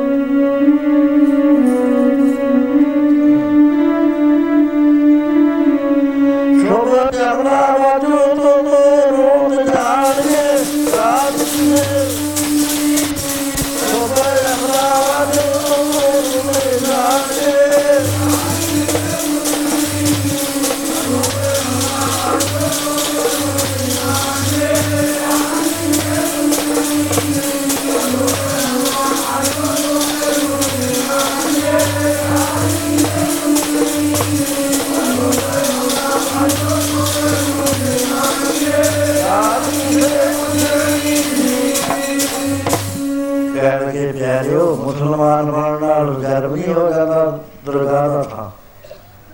ਹਿੰਦੂ ਨਾ ਬਣਨ ਦੇ ਨਾਲ ਘਟ ਨਹੀਂ ਜਾਂਦਾ। ਇਹ ਤਾਂ ਅਮਲਾ ਦਾ ਨਵੇੜਾ ਹੈ, ਉਹ ਥਾਂ ਦੇ ਉੱਤੇ। ਪੁੱਛਣ ਕਰਨੇ ਵਾਂ ਦੀ ਕਾਜੀ ਮੁੱਲਾ ਇਕੱਠੇ ਹੋਈ ਬੜਾ ਸਾਗ ਵਰਤਾਇਆ, ਲਖਣਾ ਸਕੈ ਕੁਦਰਤ ਕੋਈ। ਪੁੱਛਣ ਖੋਲ ਕਿਤਾਬ ਨੂੰ ਹਿੰਦੂ ਵੱਡਾ ਕੇ ਮੁਸਲਮਾਨ? ਬਾਬਾ ਕੇ ਹਾਜੀਆਂ ਸੋ ਅਮਲਾ ਵਾਜੋ, ਦੋਵੇਂ ਰੋਈ। ਹਿੰਦੂ ਮੁਸਲਮਾਨ ਦੋਏ ਡਰ ਗਏ ਅੰਦਰ ਲੈ ਨਾ ਟੋਈ। ਇਸ ਗੱਲ ਤੇ ਨਹੀਂ ਵੀ ਮੈਂ ਸਿੱਖਾ ਨਹੀਂ ਮੈਂ ਹਿੰਦੂ ਆ ਜੀ ਮੈਂ ਮੁਸਲਮਾਨ। ਜੇ ਉਹਦੇ ਕਰਮ ਨਹੀਂ ਹੈ, ਜੇ ਉਹਦੇ ਅਮਲ ਨਹੀਂ ਚੰਗੇ, ਤਾਂ ਕਹਿੰਦੇ ਉਹ ਜਾ ਨਹੀਂ ਸਕੇ ਕਰਦਾ ਜਾਤ ਕਰਕੇ। ਉਹਨੂੰ ਜਾਣਾ ਹੀ ਪੈਂਦਾ, ਫੇਰ ਤਾਂ ਸਜ਼ਾ ਭੁਗਤੇਗਾ। ਕੱਚਾ ਰੰਗ ਸਮਗਾ ਪਾਣੀ ਤੋਤੇ ਠੇਲਨਾਰ ਹੋਈ ਕਰਨ ਬਖੀਲੀ ਆਪ ਵਿੱਚ ਰਾਮ ਰਹੀਮ ਇੱਕ ਥਾਏ ਕੋਲੋਈ ਰਾਮ ਵੀ ਹੋਈ ਹੈ ਰਹੀਮ ਵੀ ਹੋਈ ਹੈ, ਰਾਜਿਕ ਵੀ ਹੋਈ ਹੈ, ਤੇ ਬਿਸ਼ੰਬਰ ਵੀ ਹੋਈ ਹੈ, ਫਿਰ ਰੌਲਾ ਕਿਉਂ ਬੋਲ ਰਹੇ ਆਪਸ ਵਿੱਚ ਲੜਦੇ ਕਿਉਂ ਨੇ? ਕਿਉਂ ਕੱਟ ਕੱਟ ਕੇ ਗਰਦਨਾ ਉਹਨਾਂ ਦੀ ਅਸਤੀ ਜਾਂਦੇ ਹੋ ਤੁਸੀਂ? ਕਿਉਂ ਸਿਰਦੇ ਹੋ? ਕਿਉਂਕਿ ਰਾਹ ਸ਼ੈਤਾਨੀ ਦੁਨੀਆ ਗੋਈ ਤੁਸੀਂ ਸ਼ੈਤਾਨ ਦਾ ਰਾਹ ਲੈ ਗਿਆ ਪ੍ਰਭੂ ਦਾ ਰਾਹ ਛੱਡ ਦਿੱਤਾ। ਇਸ ਕਰਕੇ ਇਸ ਗੱਲ ਨਾਲ ਨਹੀਂ ਹੁੰਦਾ ਵੀ ਤੁਸੀਂ ਹਿੰਦੂ, ਮੁਸਲਮਾਨ ਹੋ ਤੁਸੀਂ ਵੱਡੇ ਹੋ। ਇਹ ਤਾਂ ਅਮਲ ਵੱਡੇ ਜੀ ਦੇ ਵੱਡੇ। ਸੋ ਇਸ ਤਰ੍ਹਾਂ ਮੱਕੇ ਦੇ ਅੰਦਰ, ਮਦੀਨੇ ਦੇ ਅੰਦਰ ਗੁਰੂ ਨਾਨਕ ਪਾਤਸ਼ਾਹ ਬਹੁਤ ਜ਼ਿਆਦਾ ਗੋਸ਼ਟਾਂ ਕਰਕੇ ਫਿਰ ਇਸਲਾਮ ਦਾ ਜਿਹੜਾ ਧੁਰਾ ਸੀ ਜਿਵੇਂ ਸਿੱਖੀ ਦਾ ਧੁਰਾ ਸੀ, ਕਹਿੰਦੇ ਅੰਮ੍ਰਿਤਸਰ, ਅਕਾਲ ਤਖਤ, ਉਹ ਸੀ ਸੀ ਖਲੀਫਿਆਂ ਦੀ, ਬਗਦਾਦ ਦੀ। ਉਥੋਂ ਫਤਵੇ ਆਉਂਦੇ ਸੀ, ਯਾਰ ਤੂੰ ਮੁਸਲਮਾਨ ਨਹੀਂ ਹੈ, ਇਹਨੂੰ ਆ ਸਜ਼ਾ ਦੇ ਦੋ, ਉਹਨੂੰ ਉਹ ਸਜ਼ਾ ਦੇ। ਮਹਾਰਾਜ ਨੇ ਉੱਥੇ ਲਿਖਿਆ ਵੀ ਇਹ ਲੋਕ ਬਹੁਤੇ ਕੱਟਣ ਨੇ ਉੱਥੇ ਆਪ ਜਾਂਦੇ ਨੇ। ਉੱਥੇ ਜਾ ਕੇ ਅੱਜ ਅੰਮ੍ਰਿਤ ਵੇਲੇ ਦਰਿਆ ਦਰਿਆ ਦੇ ਕੰਢੇ ਦੇ ਉੱਤੇ ਆਪ ਇਸ਼ਨਾਨ ਕਰਦੇ ਨੇ, ਮਰਦਾਨੇ ਨੇ ਵੀ ਕਰਿਆ। ਉਹਦੇ ਬਾਅਦ ਮਰਦਾਨਾ ਜਪਜੀ ਸਾਹਿਬ ਉੱਚੀ ਉੱਚੀ ਪੜ੍ਹਦੇ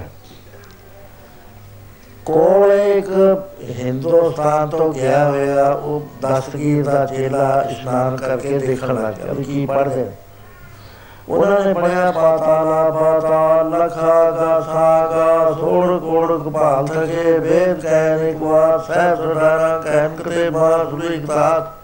ਲੇਖਾ ਹੋਏ ਤਾਂ ਲਿਖਿਆ ਲੇਖਾ ਹੋਏ ਮਾਸ ਹੈਰਾਨ ਹੋ ਗਿਆ ਕਿ ਇਹ ਕਾਫਰ ਹੈ ਤਾਂ। ਇਹ ਕਲਾਮ ਕਿਸੇ ਕਾਫਰ ਦੀ ਹੈ? ਕਿਉਂਕਿ ਸਾਡੇ ਲਿਖਿਆ ਹੋਇਆ ਹੈ, ਬਈ ਸਤ ਪਤਾਲ ਸਤ ਆਕਾਸ਼।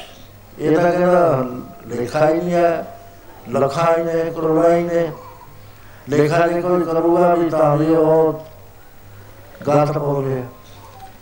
ਉਸੇ ਬਾਅਦ ਗੁਰੂ ਨਾਨਕ ਪਾਤਸ਼ਾਹ ਨੇ ਮਰਦਾਨਾ ਪਾਠ ਕਰਕੇ ਸਤਾਰ ਵਜਾਉਣ ਲੱਗ ਗਿਆ ਰਬਾਬ ਕੀਰਤਨ ਹੋਇਆ ਤੇ ਇਹਨੇ ਦੋਏ ਗੱਲਾਂ ਨੋਟ ਕਰੀਆਂ। ਨਾ ਤਾਂ ਬਗਦਾਦ ਵਿੱਚ ਕੋਈ ਰਬਾਬ ਵਜਾ ਸਕਦਾ ਸੀ। ਮਿਊਜ਼ਿਕ ਮਨਾ ਸੀ ਟੋਟਲੀ। ਰੰਗਦੇਵ ਨੇ ਆਪਣੇ ਰਾਜ ਵਿੱਚ ਬਚਣ ਨਹੀਂ ਦਿੱਤਾ। ਜਿਹੜੇ ਰਾਗੀਆਂ ਦੇ ਵੱਡੇ ਵੱਡੇ ਸਕੂਲ ਸੀ, ਸਭ ਢਾਤੇ ਸੀ ਉਹਨੇ। ਕਹਿੰਦੇ ਕੁਫਰ ਕਰ ਰਹੇ ਨੇ ਉਹ ਸ਼ਹਿਰ ਦੇ ਵਿੱਚ ਮਨਾ ਸੀ। ਦੂਸਰਾ ਇਹਨੇ ਪਟਾਲਾ ਦੀ ਗੱਲ ਕਰੀਏ, ਆਪਣੇ ਪੀਰ ਕੋ ਚਲੇ ਗਿਆ ਜਦੋਂ ਸਮਾਧੀ ਤੋਂ ਉਠਾਨ ਹੋਇਆ। ਕਹਿਣ ਲੱਗਾ, ਇੱਥੇ ਇੱਕ ਆਇਆ ਹੋਇਆ ਫਕੀਰ। ਲਿਬਾਸ ਤਾਂ ਉਹਦਾ ਇਸਲਾਮ ਵਾਲਾ ਹੈ। ਤੇ ਉਹ ਬਜਾਉਣ ਵਾਲਾ ਰਵਾਬ ਇਸਲਾਮ ਦਾ ਪਰ ਉਹਦਾ ਕੁਫਰ ਤੋਲਦੇ ਨੇ ਉਹਦਾ ਲੱਖਾਂ ਬਤਾਲ ਲੱਖਾਂ ਆਕਾਸ਼ ਕਰੇ ਦੂਸਰਾ, ਉਹਨੇ ਸ਼ਰਾ ਦੀ ਤੋਹੀਨ ਕੀਤੀ ਉਹਨੇ ਰਵਾਬ ਜਾਈਏ ਰਵਾਬ ਜਾ ਕੇ ਉਗਾਇਆ ਕੁਛ। ਪੀਰ ਬਗੈਰ ਪੜਤਾਲ ਕੀਤੇ ਤੇ ਨਾਰਾਜ਼ ਹੋ ਗਿਆ। ਉਹਨੇ ਸਾਰੇ ਸ਼ਹਿਰ ਨੂੰ ਕਹਿ ਦਿੱਤਾ ਵੀ ਜਾਓ। ਹੱਥਾਂ ਵਿੱਚ ਪੱਥਰ ਲੈ ਕੇ ਇਹਨਾਂ ਨੂੰ ਸੰਗ ਸਾਰ ਕਰਕੇ ਮਾਰੋ। ਉਹ ਐਨੇ ਪੱਥਰ ਮਾਰੇ ਜਾਂਦੇ ਸੀ ਕਿ ਉਹ ਪੱਥਰਾਂ ਦੇ ਥੱਲੇ ਦਬ ਜਾਂਦੇ ਸੀ। ਉੱਥੇ ਦਮ ਘੁੱਟ ਕੇ ਮਾਰ ਜਾਂਦੇ ਪਹਿਲਾਂ ਸੱਟਾਂ ਹੀ ਦੇ ਅੰਦਰ ਲੱਗਦੀਆਂ ਸੀ ਸਾਰੇ ਪੱਥਰ ਮਾਰਦੇ ਵਰਦਾਨਾ ਕਹਿਣ ਲੱਗਾ ਵੀ ਸੱਚੇ ਪਾਤਸ਼ਾਹ ਬੜੇ ਤੇਜ਼ੀ ਨਾਲ ਬੜੇ ਰੋਜ਼ ਬੰਦੇ ਤੁਰੇ ਆ ਰਹੇ ਨੇ।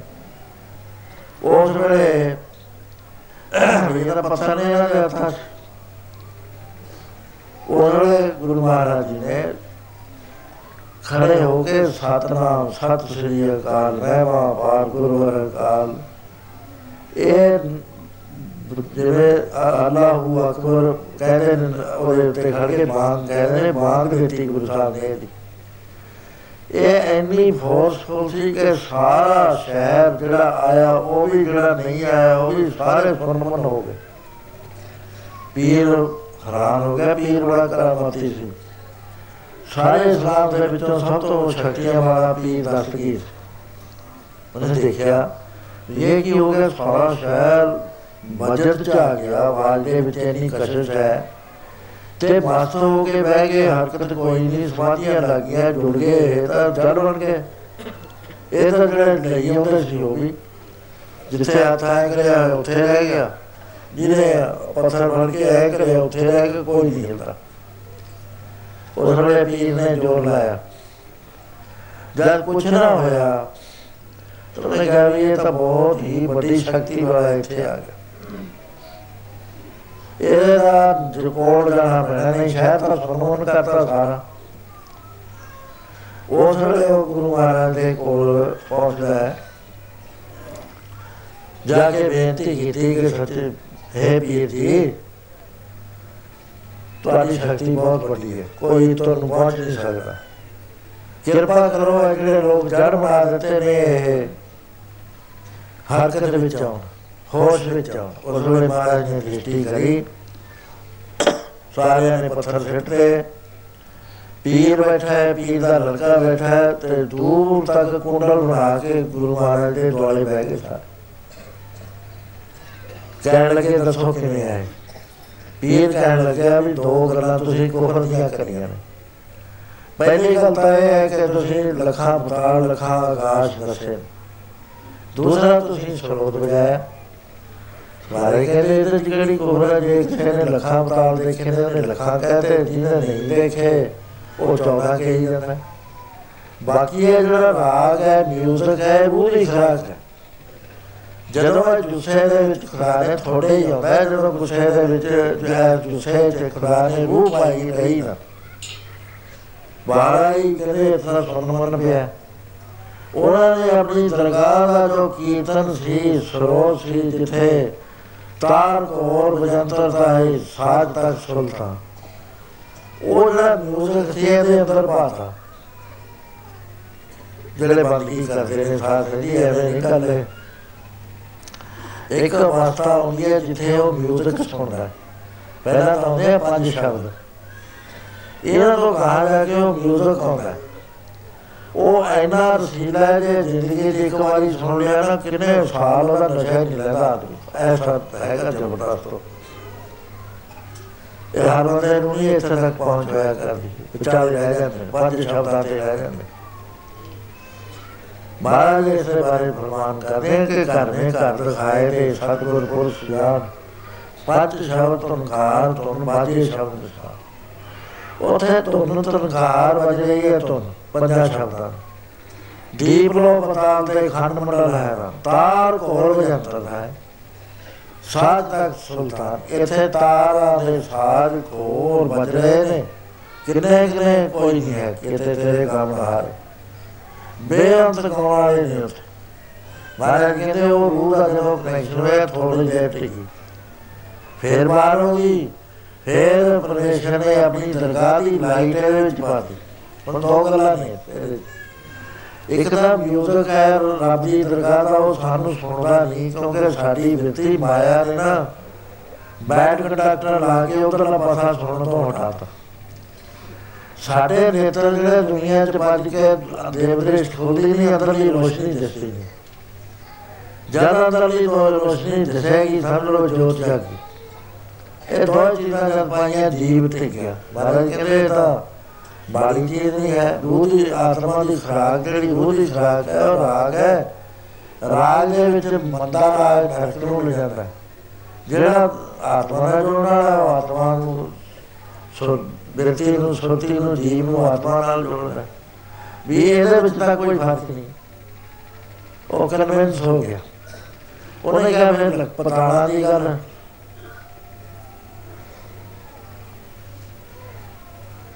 ਉਹ ਕਹਿਣ ਲੱਗੇ, ਪਰਮੇਸ਼ਰ ਦੀ ਜਿਹੜੀ ਕੁਦਰਤ ਹੈ, ਬੇਅੰਤ ਹੈ। ਇਹ ਕਿਤੇ ਵੀ ਅੰਤ ਨਹੀਂ, ਹੈ ਵੀ ਇਹਦਾ ਸਿਫਤਾਂ ਦਾ ਅੰਤ ਅੰਤ ਦਾ ਸਿਫਤੀ ਕਰਨ ਦਾ ਅੰਤ ਅੰਤ ਦਾ ਦੇਖਣ, ਸੁਣਨ ਦਾ ਅੰਤ ਅੰਤ ਦਾ ਜਾਪਾ ਕਿਆ ਬਣਵੰਤ ਇਹ ਜਿਹੜੀ ਚੀਜ਼ ਹੈ ਇਨਫਿਨਿਟੀ ਹੈ ਉਹਦੇ ਬਾਰੇ ਕੀ ਗੱਲ ਕਰਨੀ ਹੈ? ਕਰਾ ਜਿਹਦਾ ਜਿਹਨਾਂ ਚਰਖਾ ਨਾਲ ਨਹੀਂ ਦੇਖਦੇ, ਮੰਨਦੇ ਨਹੀਂ। ਮਹਾਰਾਜ ਕਹਿੰਦੇ, ਤੁਸੀਂ 14 ਤਬਕ ਇੱਕ ਬ੍ਰਹਮੰਡ ਦੇ ਕਹਿੰਦੇ ਹੋ। ਉਹ ਕੋਟ ਬ੍ਰਹਮੰਡ ਕੋ ਠਾਕਰ ਸੁਣ ਜਿੱਥੇ ਕਰੋੜਾਂ ਬ੍ਰਹਮੰਡ ਨੇ 14 ਨਾਲ ਜਲ ਦੇ ਲੋ 14 ਕਰੋੜ ਤਾਂ ਹੀ ਹੋਗੇ ਪਰ ਬ੍ਰਹਮੰਡਾਂ ਦਾ ਤਾਂ ਅੰਤ ਹੀ ਨਹੀਂ ਹੈ ਕੋਟ ਦਾ ਕਹਿ ਦਿੱਤਾ। ਇਹ ਕੋਟ ਦਾ ਮਤਲਬ ਹੈ ਬੇਅੰਤ ਬੇਅੰਤ ਬੇਅੰਤ। ਅੰਤ ਹੀ ਨਹੀਂ ਹੈ ਜਿੱਥੇ। ਇਹਦਾ ਦੇਖਾ ਹੀ ਨਹੀਂ ਹੋ ਸਕਦਾ। ਕਹਿੰਦੇ ਫਿਰ ਸਾਨੂੰ ਵੀ ਦਿਖਾਓ। ਬਾਹਰ ਕਹਿੰਦੇ, ਚਲੋ ਮੇਰੇ ਨਾਲ, ਕਹਿੰਦਾ, ਮੈਂ ਤਾਂ ਬੁੱਢਾ, ਮੇਰੇ ਲੜਕੇ ਨੂੰ ਲੈ ਉਥੇ ਗੁਰੂ ਮਹਾਰਾਜ ਨੇ ਨੇਤਰ ਬੰਦ ਕਰੇ, ਇਧਰ ਤਾਂ ਥੋੜਾ ਜਿਹਾ ਟਾਈਮ ਹੋਇਆ, ਉਹ ਉਹਦੇ ਲਖਾਂ ਬਰਾਲ ਲਖਾਂ ਕਾਜ ਦੇ ਕੇ ਕਹਿਣ ਲੱਗਿਆ, ਗੁਰੂ ਜੀ, ਵੀਰ ਜੀ, ਹੁਣ ਤਾਂ ਸਾਰੇ ਮਰ ਚੁੱਕੇ ਹੋਣੇ ਨੇ, ਆਪਾਂ ਕਿੰਨੀ ਦੇਰ ਦੇ ਸਬਰ ਕਰਦੇ ਫਿਰਦੇ ਆ ਮਹਾਰਾਜ ਕਹਿੰਦੇ, ਨਹੀਂ ਇਹ ਸਮਾਂ ਨਹੀਂ ਬੀਤਿਆ, ਤੇਰੇ ਪਿਤਾ ਨੇ ਮੰਨਣਾ ਨਹੀਂ। ਹੋਰ ਦੇਖਣੇ ਕਿ ਨਹੀਂ? ਇਹ ਤਾਂ ਅੰਤ ਹੀ ਨਹੀਂ ਹੈ ਅੱਗੇ ਅੱਗੇ ਅੱਗੇ ਅੱਗੇ ਅੱਗੇ। ਕਹਿੰਦੇ ਆ ਸਾਥਾਂ ਹੋ ਰਿਹਾ ਇਥੋਂ ਪ੍ਰਸ਼ਾਦ ਲੈ ਉਥੋਂ ਹੀ ਕਚਕਾਉ ਲਿਆ ਬਰਤਨ ਲਿਆ ਪ੍ਰਾਤ ਉਹ ਜਾ ਕੇ ਦਿੱਤੀ ਉਹਨਾਂ ਨੇ ਉਹਦੇ ਚ ਪ੍ਰਸ਼ਾਦ ਪਾ ਦਿੱਤਾ ਜਦੋਂ ਲਿਆ ਕੇ ਦਿਖਾਇਆ ਪੀਰ ਕਹਿੰਦਾ ਵੀ ਤੇਰੇ ਕੋਈ ਜਾਦੂ ਦਾ ਨਹੀਂ ਕਰਦਾ ਉਹ ਕਹਿੰਦਾ ਜਾਦੂ ਦਾ ਸਵਾਲ ਹੀ ਨਹੀਂ ਪੈਦਾ ਹੁੰਦਾ ਤਾਂ ਖੁਦਾ ਹੈ ਖੁਦਾ ਉਹ ਜਦ ਗੁਰੂ ਸਾਹਿਬ ਆ ਗਏ ਨਾ ਉਹ ਸਾਰੀ ਜ਼ਿੰਦਗੀ ਉੱਥੇ ਹੀ ਬੈਠਾ ਗਿਆ ਜਿੱਥੇ ਗੁਰੂ ਮਹਾਰਾਜ ਦਾ ਆਸਣ ਦੇ ਉਧਰ ਮੂੰਹ ਕਰਕੇ 36 ਸਾਲ ਬੈਠਿਆ ਮੂਹਰੇ ਲੈ ਕੇ ਲਾ ਲਿਆ ਵੀ ਮੈਂ ਗੁਰੂ ਨਾਨਕ ਦੇ ਦਰਸ਼ਨ ਕਰ ਲਏ ਹੁਣ ਨਹੀਂ ਮੈਂ ਹੋਰ ਕਰਨੇ ਕਿਸੇ ਦੇ ਸੋ ਉਹਦੇ ਬਾਰੇ ਭਾਈ ਗੁਰਦਾਸ ਜੀ ਨੇ ਇਸ ਤਰ੍ਹਾਂ ਫਰਮਾਨ ਕਰਿਆ ਕਿ ਪੁੱਛੇ ਪੀਰ ਤਕਰਾਰ ਕਰ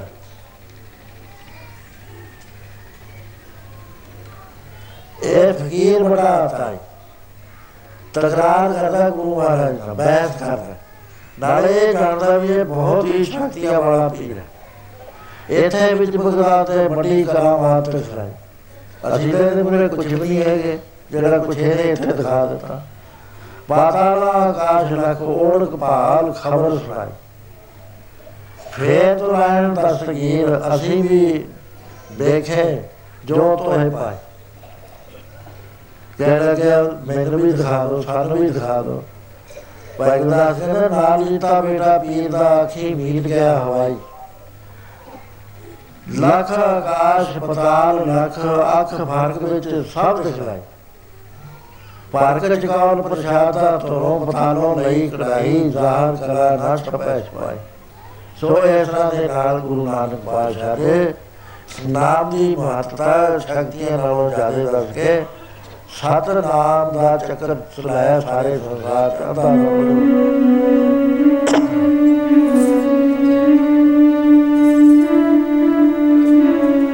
ਸਤ ਨਾਮ ਵਾਲਾ ਚੱਕਰ ਚਲਾਇਆ ਆਪੇ ਦੀ ਸਾਰੀ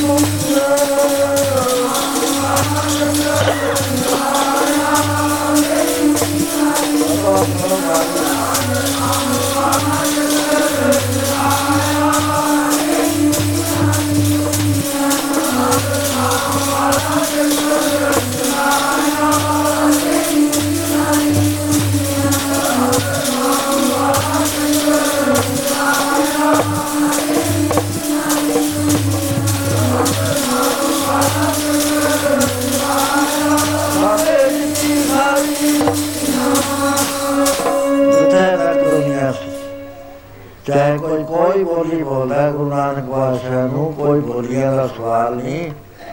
ਅੰਦਰ ਇੱਕ ਯੋਗ ਹੈ, ਭਾਦਰ ਵਾਲੇ ਜਾਣਦੇ ਹਨ, ਉਹਨੂੰ ਸਰਵ ਵਿਦਿਆ ਯੋਗ ਕਹਿੰਦੇ ਨੇ।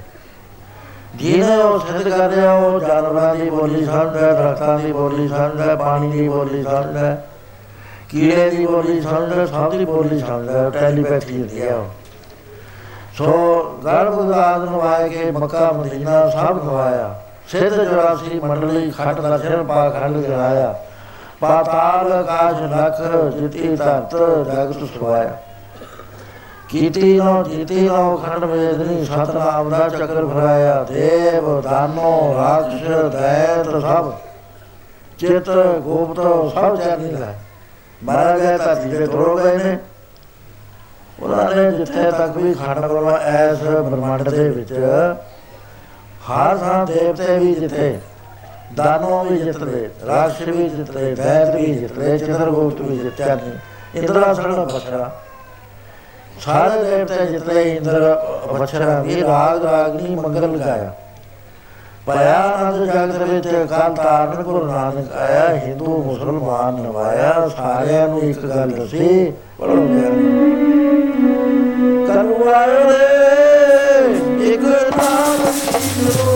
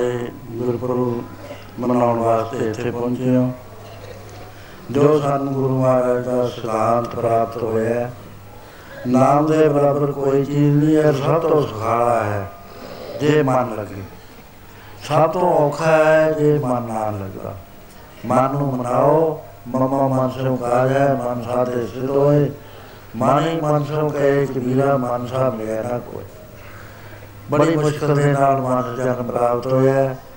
ਬੜੇ ਸਾਡੇ ਉੱਚੇ ਭਾਗ ਨੇ ਕਿ ਸਾਨੂੰ ਗੁਰੂ ਨਾਨਕ ਪਾਤਸ਼ਾਹ ਗੁਰੂ ਮਿਲੇ। ਉਹਨਾਂ ਦਾ ਜਿਹੜਾ ਹੁਕਮ ਹੈ ਉਹ ਆਪਾਂ ਕਮਾਈਏ। ਇੱਥੇ ਵੀ ਸੁਖੀ ਰਹਾਂਗੇ, ਬਿਨਾਂ ਦਾ ਖਾਤਮਾ ਰਹੇਗਾ, ਦਰਗਾਹ ਵਿੱਚ ਜਾ ਕੇ ਵੀ ਧੰਨ ਧੰਨ ਕਹੇ ਸਭ, ਕੋਈ ਮੁਖੋ ਜੁੜਾ ਕੇ ਸੋ ਹੁਣ ਸਮਾਂ ਦਾਸ ਨਹੀਂ ਹੁੰਦਾ। ਬਾਕੀ ਇਹ ਹੈ ਕਿ ਇਸੇ ਕਾਰ ਸੇਵਾ ਹੋਈ ਸੀ। ਜਿਹੜਾ ਪ੍ਰੇਮੀਆਂ ਕੋਲ ਕੋਈ ਸਮਾਂ ਹੋਇਆ, ਉਹ 10 10 20 20 ਮਿੰਟ ਲਾ ਦਿਓ। ਨਾ ਸਮਾਂ ਹੋਇਆ, ਜਾਣ ਵਾਲੇ ਦੂਰ ਵਾਲੇ ਚਲੇ ਜਾ ਸੋ ਹੁਣ ਬਾਕੀ ਦਾ ਜੋ ਪ੍ਰੋਗਰਾਮ ਹੈ, ਭਾਈ ਕੁਲਵੀਰ ਸਿੰਘ ਪੂਰਾ ਕਰੇਗਾ। ਸੋ ਸਾਰਿਆਂ ਨੇ ਗੜਗੜ ਕੇ ਬੋਲਣਾ ਅਗਲਾ ਪ੍ਰੋਗਰਾਮ ਸੁਣਤੇ ਨੰਬਰ ਕਰਕੇ ਸੇ ਨਾਮ ਦੀ